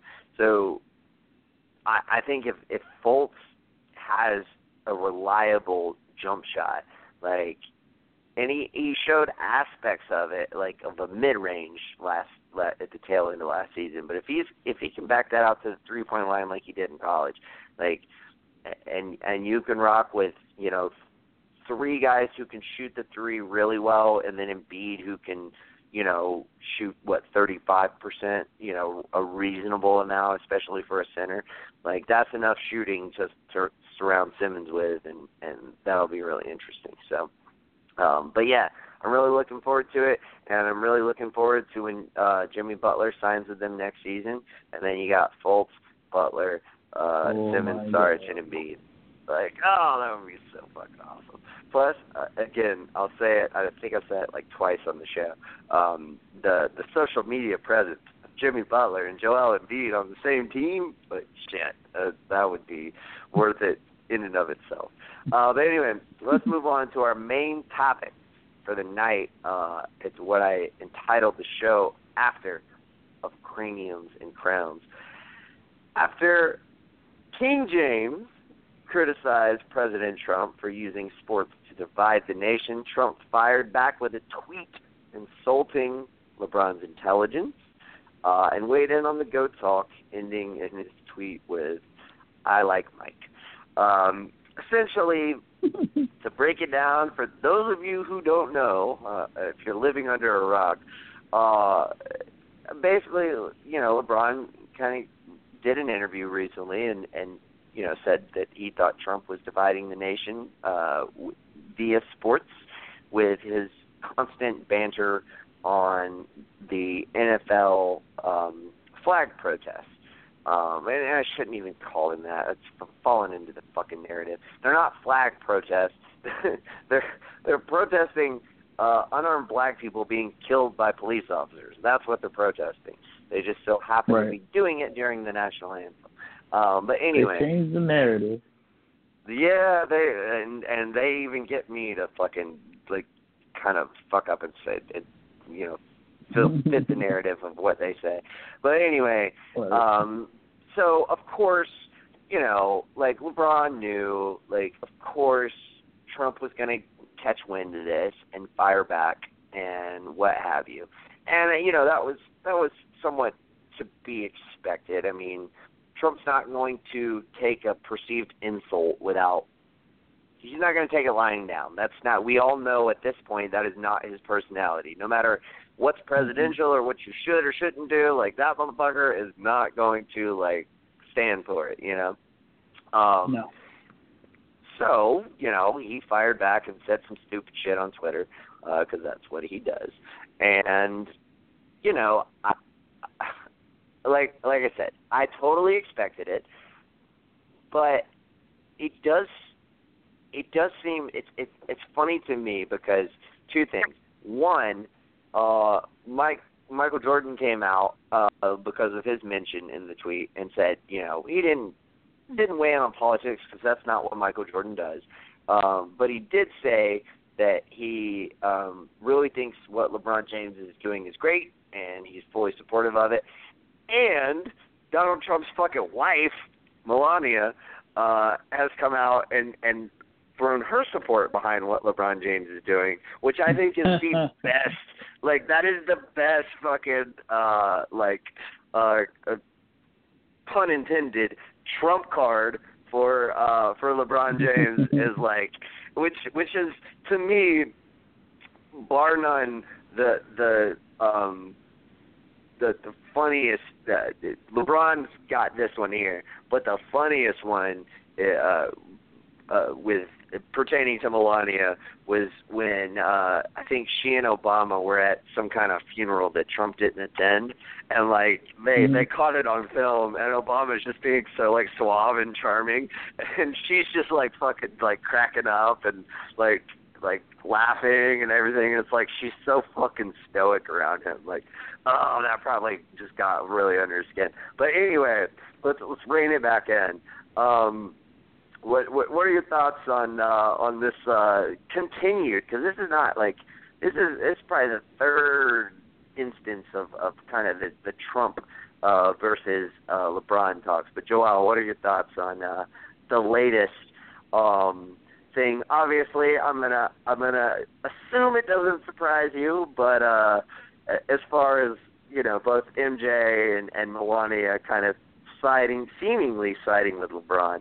Uh, and the fact that like Trump would, you know, make this about, uh, you know, it, it, what this is really about is helping underprivileged children, uh, but it's still got to be turned around and you know be about him. But anyway, just your your your thoughts in general on all of that. Um, yeah, it's not surprising. I mean, if if you know anything about our president current currently, um, nothing is that surprising. He speaks out of his ass on Twitter. So it's like yeah, he does. I I don't I he really does, and it's like I I don't know like I have not mu- I don't have much to say about it because this is really just more of the same. Uh, he doesn't. I swear this guy, this man doesn't really think before he talks or write shit down, and this that's the best time to do it because you write stuff down, you have to think about what you got to say, and then you post it. And I swear he doesn't really think about it all the way. He doesn't care because you know what? He doesn't really care about the consequences of what he says. He's not ab- about he's not about uniting, and that's the problem. He is all about dividing because that's how he's he is where he is. Um, and that it's, it's you know going very at LeBron successful for him. Exactly. So that's why he's he's going to keep doing that. Uh, Right. It's not the right way to go about it, especially as a leader of a country. That's not the way you uh, uh, do business. Not the right way, at least. Uh, but it's working uh, at the moment for him. So we'll see how long that's going to last. But that's, Right. that's another topic altogether. But going after LeBron for no reason, because it's like aside from him having an issue with really Don Lemon, and then uh, not taking a shot at LeBron on top of that, uh, he went after both guys because you know he had. I mean, we needed to hear from the president on that that whole thing. Um, that was not the best. I, I I didn't see a lot of people defending Trump in in that regard. I, I saw a lot of negativity towards him. And I mean, again, I, I don't really see a lot of his his side of things. So maybe it's just because I see it from a, from the whole other side. But I didn't see a lot of positive uh, towards him, and obviously his his own wife came up and, and defended LeBron James. So it doesn't really, it's not a really good look That's the best for part. him. Yeah, and then you have MJ. Uh, MJ doesn't do politics, like you said, but he came out and also supported LeBron, and that's that's hey, that's a lot for MJ. He doesn't come out and do that for anybody, you know, for for most Yeah. people. And it, it wasn't really him; much it was less like much less the guy who is, you know, the the only person who the mainstream argues about who's who's the greatest, you know, yeah, with him, Right. you know. Right, exactly. His rival uh, in, in the sport of basketball at this point is is arguably LeBron James. So it's like, Right. um, in terms of like, yeah, not actually on the court, like that would have been cool, but no. Um, but I, I do like, I, I do believe that his tweet saying "I like Mike," I'm just gonna hope he actually meant I like Mike and Ike's and not actually like Michael Jordan. So I'm just gonna I'm just gonna pretend that's what he meant. and that's really all I have Um, to say about it. It's kind of it's ridiculous. yeah, it, it, it's uh, it it it's comedic, if nothing else. Uh, Luke, what are your thoughts on this whole uh, fucking clusterfuck of convoluted calamity? I mean, it, it it it was no surprise just the the feedback that Trump was going to get. I mean, like you guys said, you could expect it, but I mean, it's just it's surprising that people keep on doing this. I mean, LeBron is uh, like he's just not a basketball player. I don't think like that's what they get. He's more than a basketball player. This guy came from literally nothing, didn't have a dad. From the beginning, when he was 16, put on Sports Illustrated to be like the next best thing. I mean, everything that was meant to like get in like a like someone's path to like not be successful and all that. It never happened to him. I mean, he's been married to the same person since he was in like high school. LeBron's a very, very like smart and influential person. He's just not a basketball player. I mean, I think his next big step is I've heard a lot of comparison like he wants to be the Muhammad Ali of our generation. Like he wants to be Yeah. that like that person and and not a lot of people understand it and they don't take him serious. I mean, there's uh Laura Ingraham last year that just told him to shut up and uh dribble. I mean, Dribble, yeah. uh, yeah, like come on, like that's the most arrogant thing you could ever say. Like that that even was even more than what like Trump's response and like they just don't understand what they're doing. I mean, LeBron's like it's been in the works what he's been doing, but I mean he has a special coming out on HBO where he's going to be talking like a lot of politics, so we're going to be seeing that side of LeBron. Um, Showtime actually has a three-part documentary called "Shut Up and Dribble." That's going to be uh, out with LeBron. I mean, he's making all this stuff. That's what they don't understand. Like, it's been in the works, and LeBron's Thank always you, kind of Laura been in. It's not like he just doesn't like pop in and out. Like, he's always been into like politics and all that, and, and like definitely spoke his mind. So I don't, I don't like understand why like people just don't understand. Like, athletes are more than athletes. They're just they're not jocks. Like, he's a very smart person. I mean, if you look at his life and what he's done, you would want a lot of people to mimic that. I mean, he I mean, he's a model like he is like what you inspire to be, like everything he's done. I mean, you never seen LeBron's name in anything bad. Like I like Right. you just you can't think and it's just like that's what just baffles me, just all this stuff in me because LeBron is more than a basketball player and, and I think they're gonna really like everyone will realize soon that, you know, he's it just it's more than just what they like they think of just him just being some athlete. Yeah, absolutely. Um, I mean, he's a philanthropist. That's what he is. Or if you're Charlie Day, a full-on rapist. Um, but uh, that's a it's always sunny joke. Uh, just to, to get myself at the clear there. Um, but yeah, I mean, he he is. I mean, that's that's and what he strives to be, and that's exactly what um, you know. Uh, I, think in in the in the realm of basketball, uh, you know, the the guy that he reminds me most of in that realm is definitely Kareem Abdul-Jabbar. Um, but to an even greater extent, just in the realm of sports, I think Ali is definitely up there as far as when you look back and remember um, people who are at the top of their sports having an impact on society. I think LeBron will be in in the same kind of hemisphere as, as those two guys and Jackie Robinson, um, obviously breaking the color barrier in basketball. Uh, I'm sorry, in baseball. Um, but like I, I think that ultimately um, is a big part of LeBron's legacy. And yeah, I mean, I absolutely agree with you, Luke. Like he's he's more than just a basketball player. Um, really quick before we move on, I um, I did hear a, an interesting sort of take on this um, on some talk show. I can't remember what, um, but essentially what the the radio show host said was, I I understand why people don't want to hear politics out of basketball players.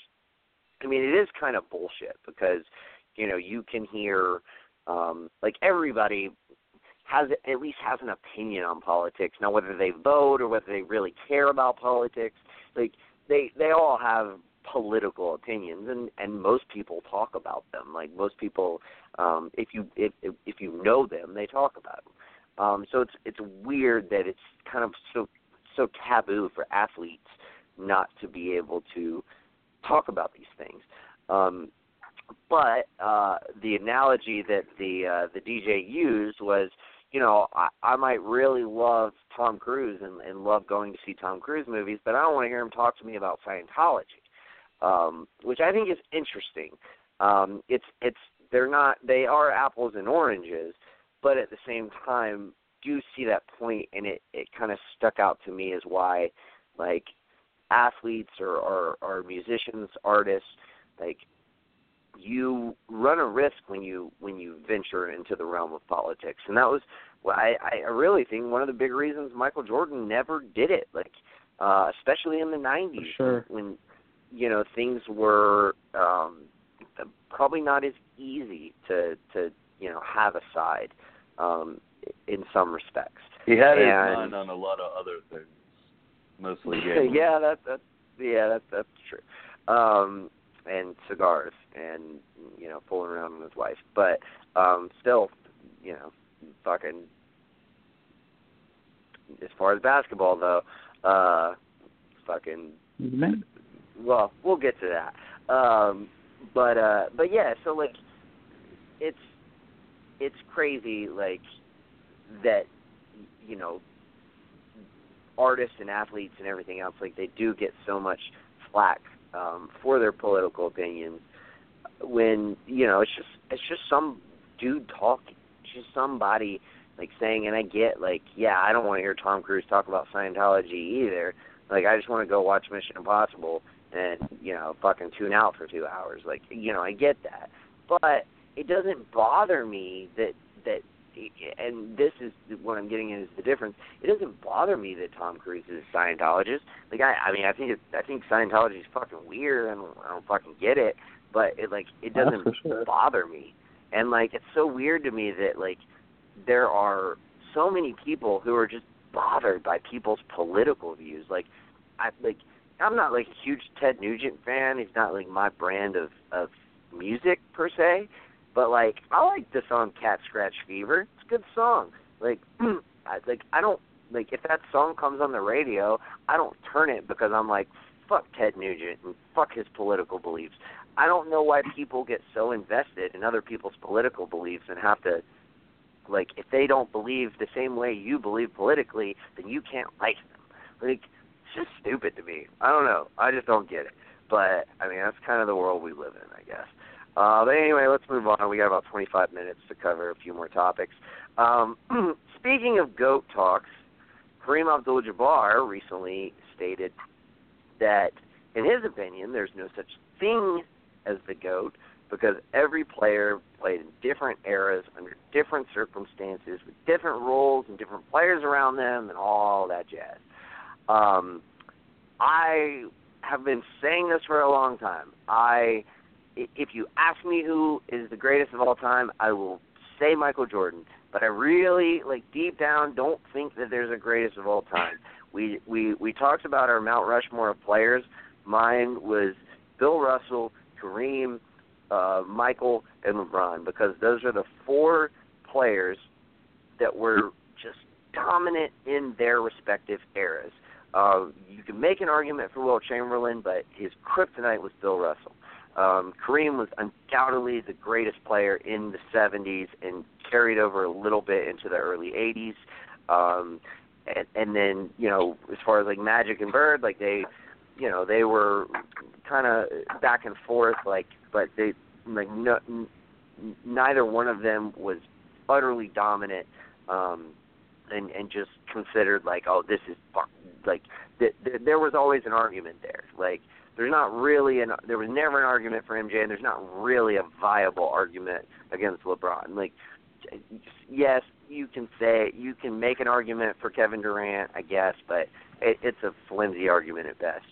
Um, so I, I like this.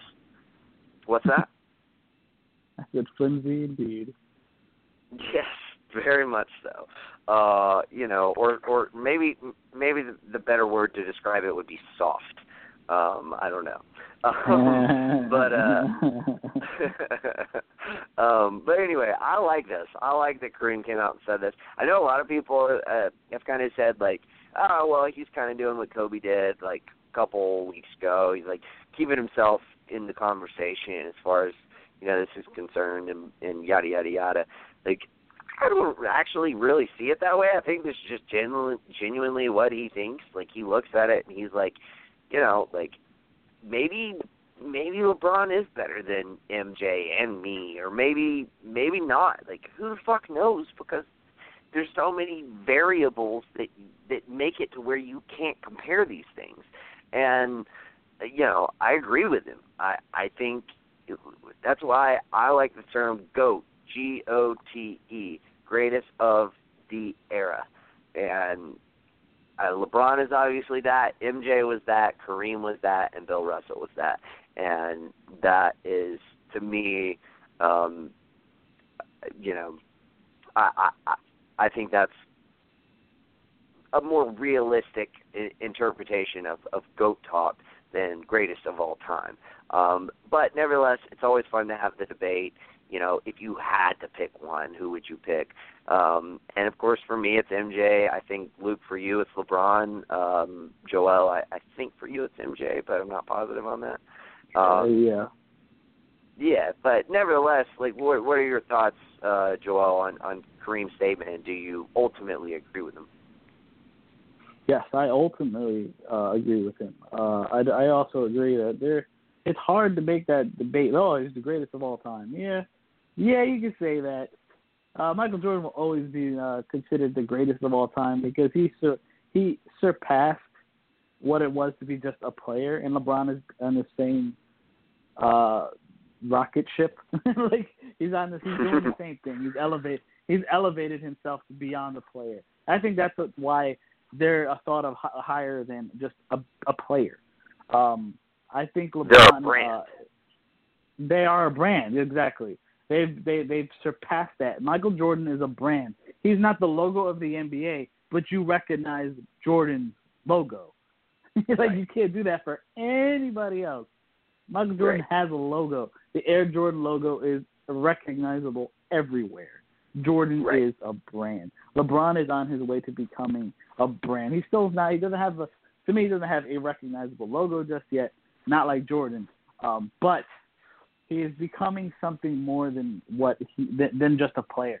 But like like like like Kareem was saying, like you were just saying, I do believe it's more of a greatest of the era. Uh, there's just different eras, and there's just the best of that time. Like I don't jump from Jordan to LeBron. I do say Kobe was the greatest for that small era between Jordan and LeBron. And even during LeBron's early years, I still think Kobe was over him until a couple of years ago, when obviously Kobe was just falling off, and LeBron was just the man, and he's still the man to this day, even at the age of what 30, 34, 33, something like that. Yeah, So-. So I think, and LeBron hasn't been surpassed just yet. Uh, whatever they're doing with the Warriors is very nice for Golden State. I like uh, good for Oakland, good for the players in Oakland. But no one player has surpassed them just yet. And not in my in my opinion, not just yet. Kevin Durant is the second best player in the league, but it's uh, he he might just stay there for a long time. I don't know yet. We'll see what happens. Um, as of right now, LeBron is the current uh, champion. He's the current uh, greatest of this era. Uh, Kobe before uh, before him, Jordan before him, and uh, uh, Magic and Bird before them. You know all that. So it's just that I, I agree. I agree with Kareem uh, in that respect. It's just a matter of it's hard to it's hard to decipher. The '90s is not today's basketball. It really isn't, and it, you you know that if you watched it. So it it, re- it really is hard to make that that uh, to, to match it up that way. Yeah, indeed. Uh, throwing shade at Shaq. You ain't, you ain't giving Shaq any love. Oh, Shaq, Shaq and Kobe. How about that? Okay, that's cool. Like I'm I'm down with that. Uh 'cause yeah, they're they're kind of that one-two punch. Um, yeah. I Luke, what are your I thoughts? I won't diss Shaq. Yeah.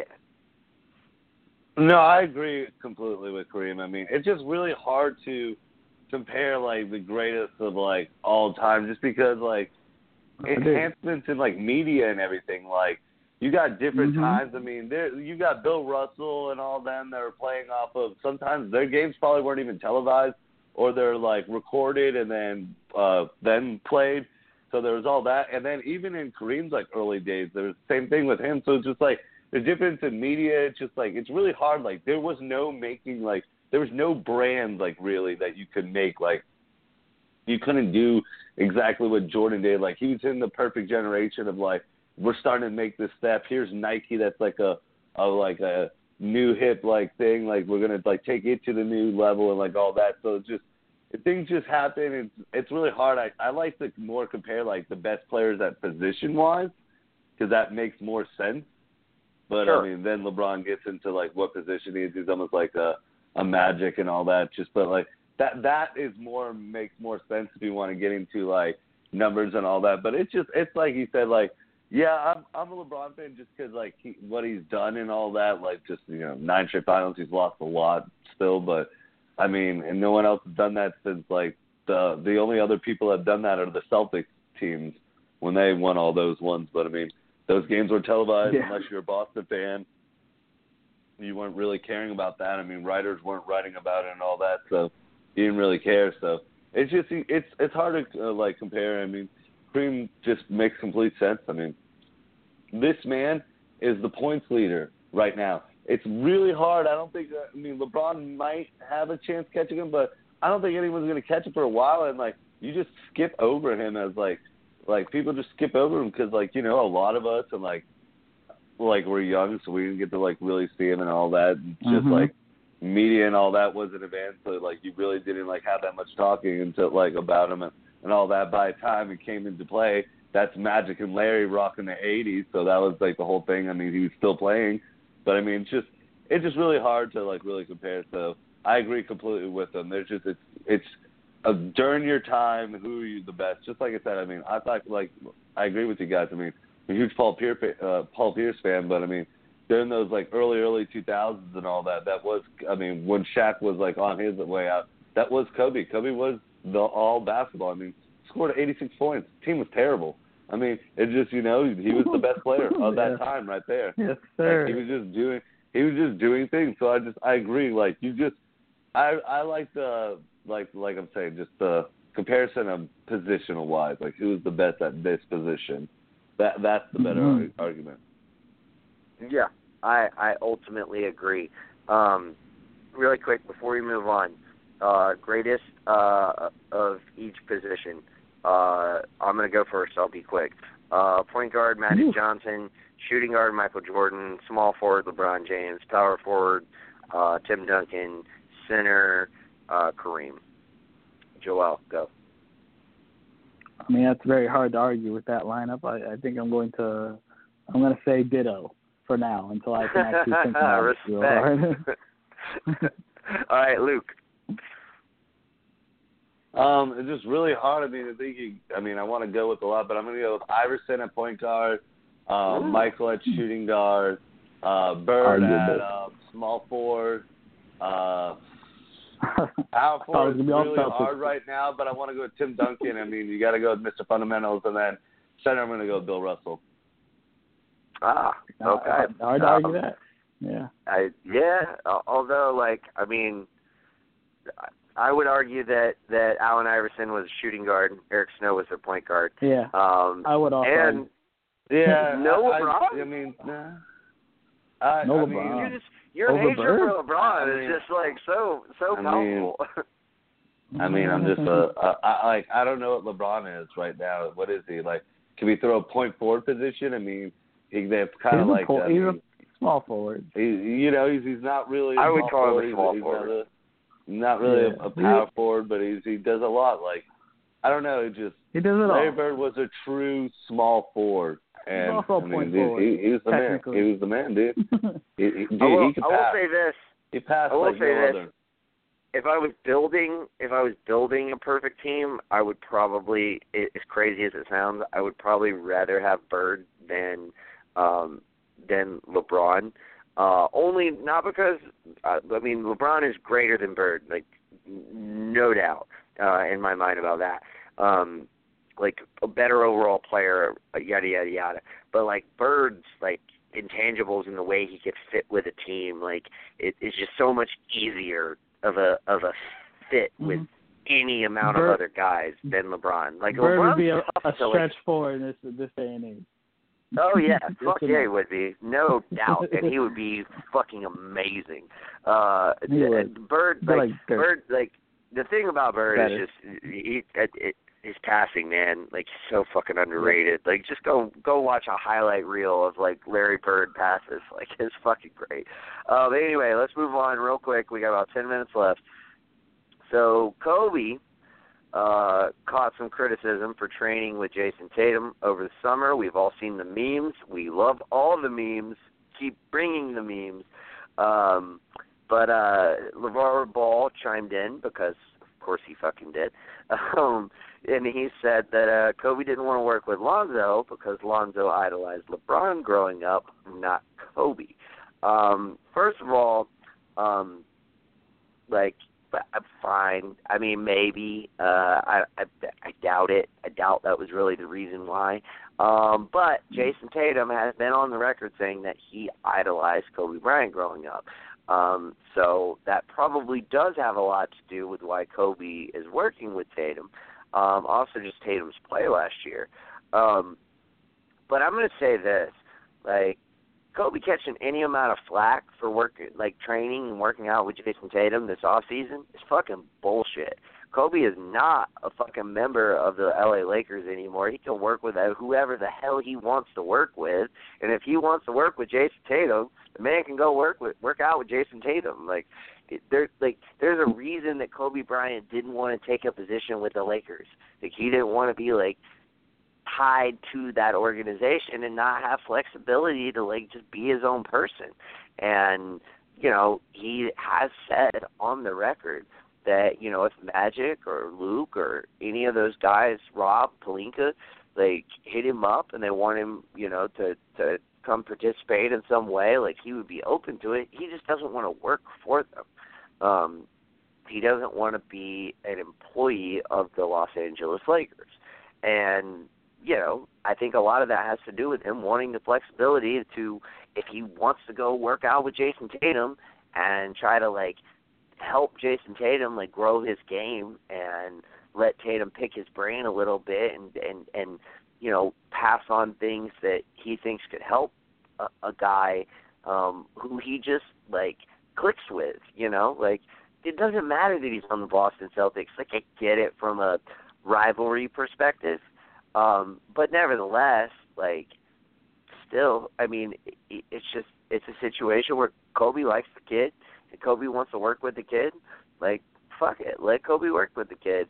And you know what? Like Lonzo's got his idol on the fucking team. So, you know, LeBron LeBron can work with Lonzo. And you know what? If Kobe was gonna work with anybody on the Lakers, it wouldn't be fucking Lonzo, it would be Kuzma. Uh so mm-hmm. LeVar can shut the fuck up. Uh anyway, Joel, what are your thoughts on this? No, you uh, you uh, echo a lot of my sentiments. Uh, honestly, uh, let him do whatever the fuck he wants. I can't tell you how many guys of ours trained with uh Hakeem Olajuwon, and I was totally fine with that happening. Yeah. I, I have to Like every a hell of a center job. who's ever shown potential. exactly, and he's and Houston's not going to tell him no. He doesn't really work for them. He technically can do whatever he wants. He has his own camps. Amar'e looked amazing after working out with uh, Hakeem. He looked like a different man. He couldn't jump Yeah. as high. He wasn't as athletic. He looked like a great post. He's a good post player after the fact. He just still couldn't Yeah. stay healthy, but he transformed his game. He definitely was a good post player after working out with Hakeem. So I'm open to the greats of other teams training others in their same position or similar positions, or guys that just want to learn from them. Um, Alonzo isn't really a shooting guard. He's a point guard technically, right? He's not a He doesn't scorer. play the same way. He's not. He's not Kobe. like never mind he like position. Like he's just not a scorer, and Jayson Tatum is. Right, exactly. Uh, that, so the, it is different. It's different. And like like you said, LeBron was his idol. LeBron's now on his team. He could learn from his idol. Honest, that has to be a great feeling that you, the guy you looked up to growing up is now on your team. You guys can play together, learn from him. Kobe the Mamba could train whoever the fuck he wanted, like he did with Kyrie and others, you know, before Jason Tatum.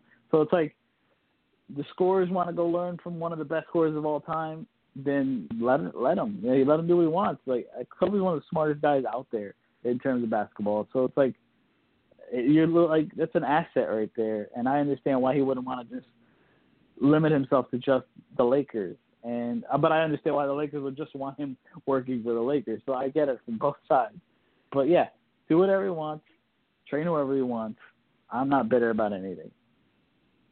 Yep, I feel exactly the same way. Now, if this was, you know, Herschel Walker training a University of Florida um, running back, I would feel very differently about that. So I do understand, uh, in some respects, uh, how fans can be a little bitter.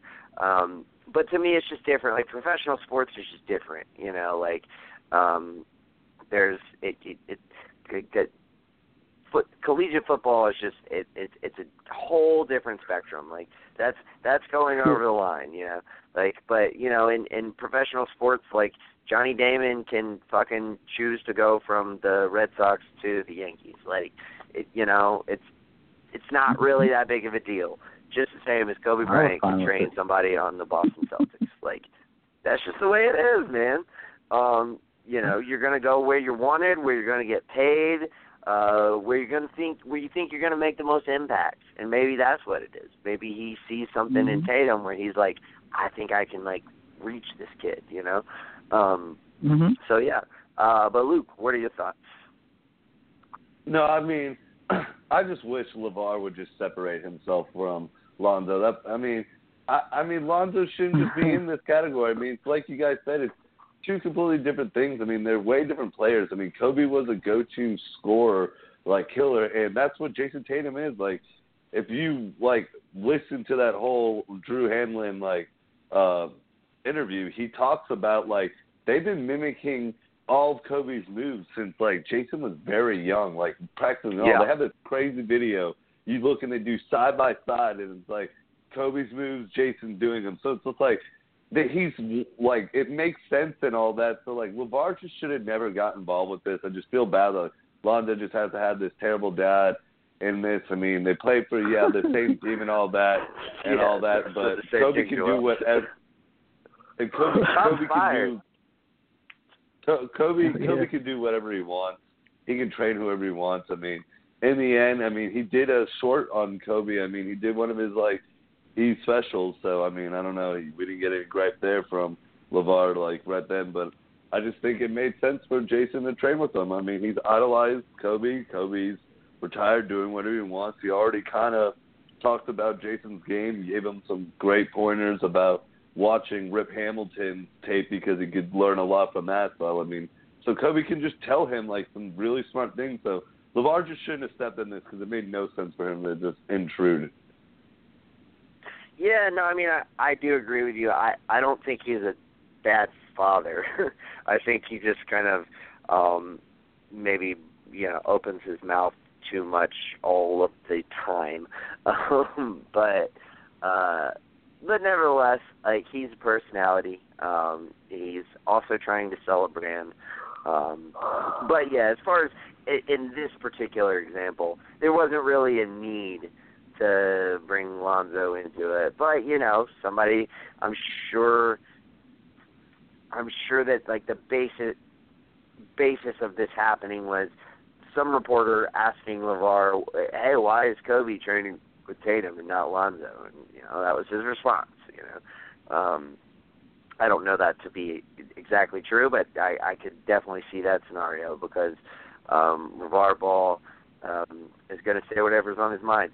Uh, side note, uh, when when Trump uh, eventually is not president anymore, I definitely think we should have a LeVar Ball, Donald Trump, uh, like debate show. Um, just fucking put those two in a room and let them fucking go at it. Like that would be uh, primetime television at its finest. Um, but uh, anyway, fellas, another great show. Uh, it's our 75th show, our diamond show, our diamond anniversary show. Um, 75 episodes uh, we've done now. Uh, so we're three quarters of the way to 100, um, which we should get to before you know it, honestly.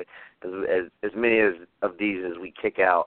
Uh, but anyway, uh, Joel, thanks for uh, calling in uh, and joining us Sure. for the second half of the show. It was fucking awesome having you, man. Thank you. Indeed, sir. And Luke, uh, thank you as always for uh, your contributions. Uh, also, great to have you, sir. Oh, thanks for having me, man. Peace out, y'all. All right, take it easy, man. Uh, hey, Joel, we got like, do you know anything coming down the pipes? Uh 'cause Joanne normally does this segment, but like, I don't, I don't know what the fuck y'all got going on. Uh, nothing different. Uh, our show is Sunday. Uh, I don't. I don't know if what we picked the time yet. um, but we do have a show on Sunday. Uh, Geek Vibes Live, and that's about it for the rest of the week. Uh, yeah, because I there's think a we have yeah, a show tomorrow night. We have a show I'm Saturday, top ten show. Uh, uh, Leo runs that the top ten show Saturday, but I don't know about Friday. I don't, I don't know. I don't remember. Geeks Against the Grain, Star Wars, Is The Last Jedi, Oh, will be tomorrow? night at Uh, ten o'clock. Wow, that's a late one. um, yeah, But, uh, for real. yeah, I don't know if I'm gonna make that one, but I'm definitely gonna catch it uh Saturday. Uh but yeah, so be sure to check that out. I'm sure that's gonna be a lot of fun. Um Hey. a lot of people hate The Last Jedi. A lot of people like me love The Last Jedi, so uh, it'll be a lot of fun. Thank you, Joel. Um Mhm. but uh but yeah, that'll that'll be a fun debate and as Joel said, Geek Vibes Live sometime on Sunday, so keep keep your ear out for that. And then we'll be back Mhm. next Monday around eight o'clock and until then, peace. Peace.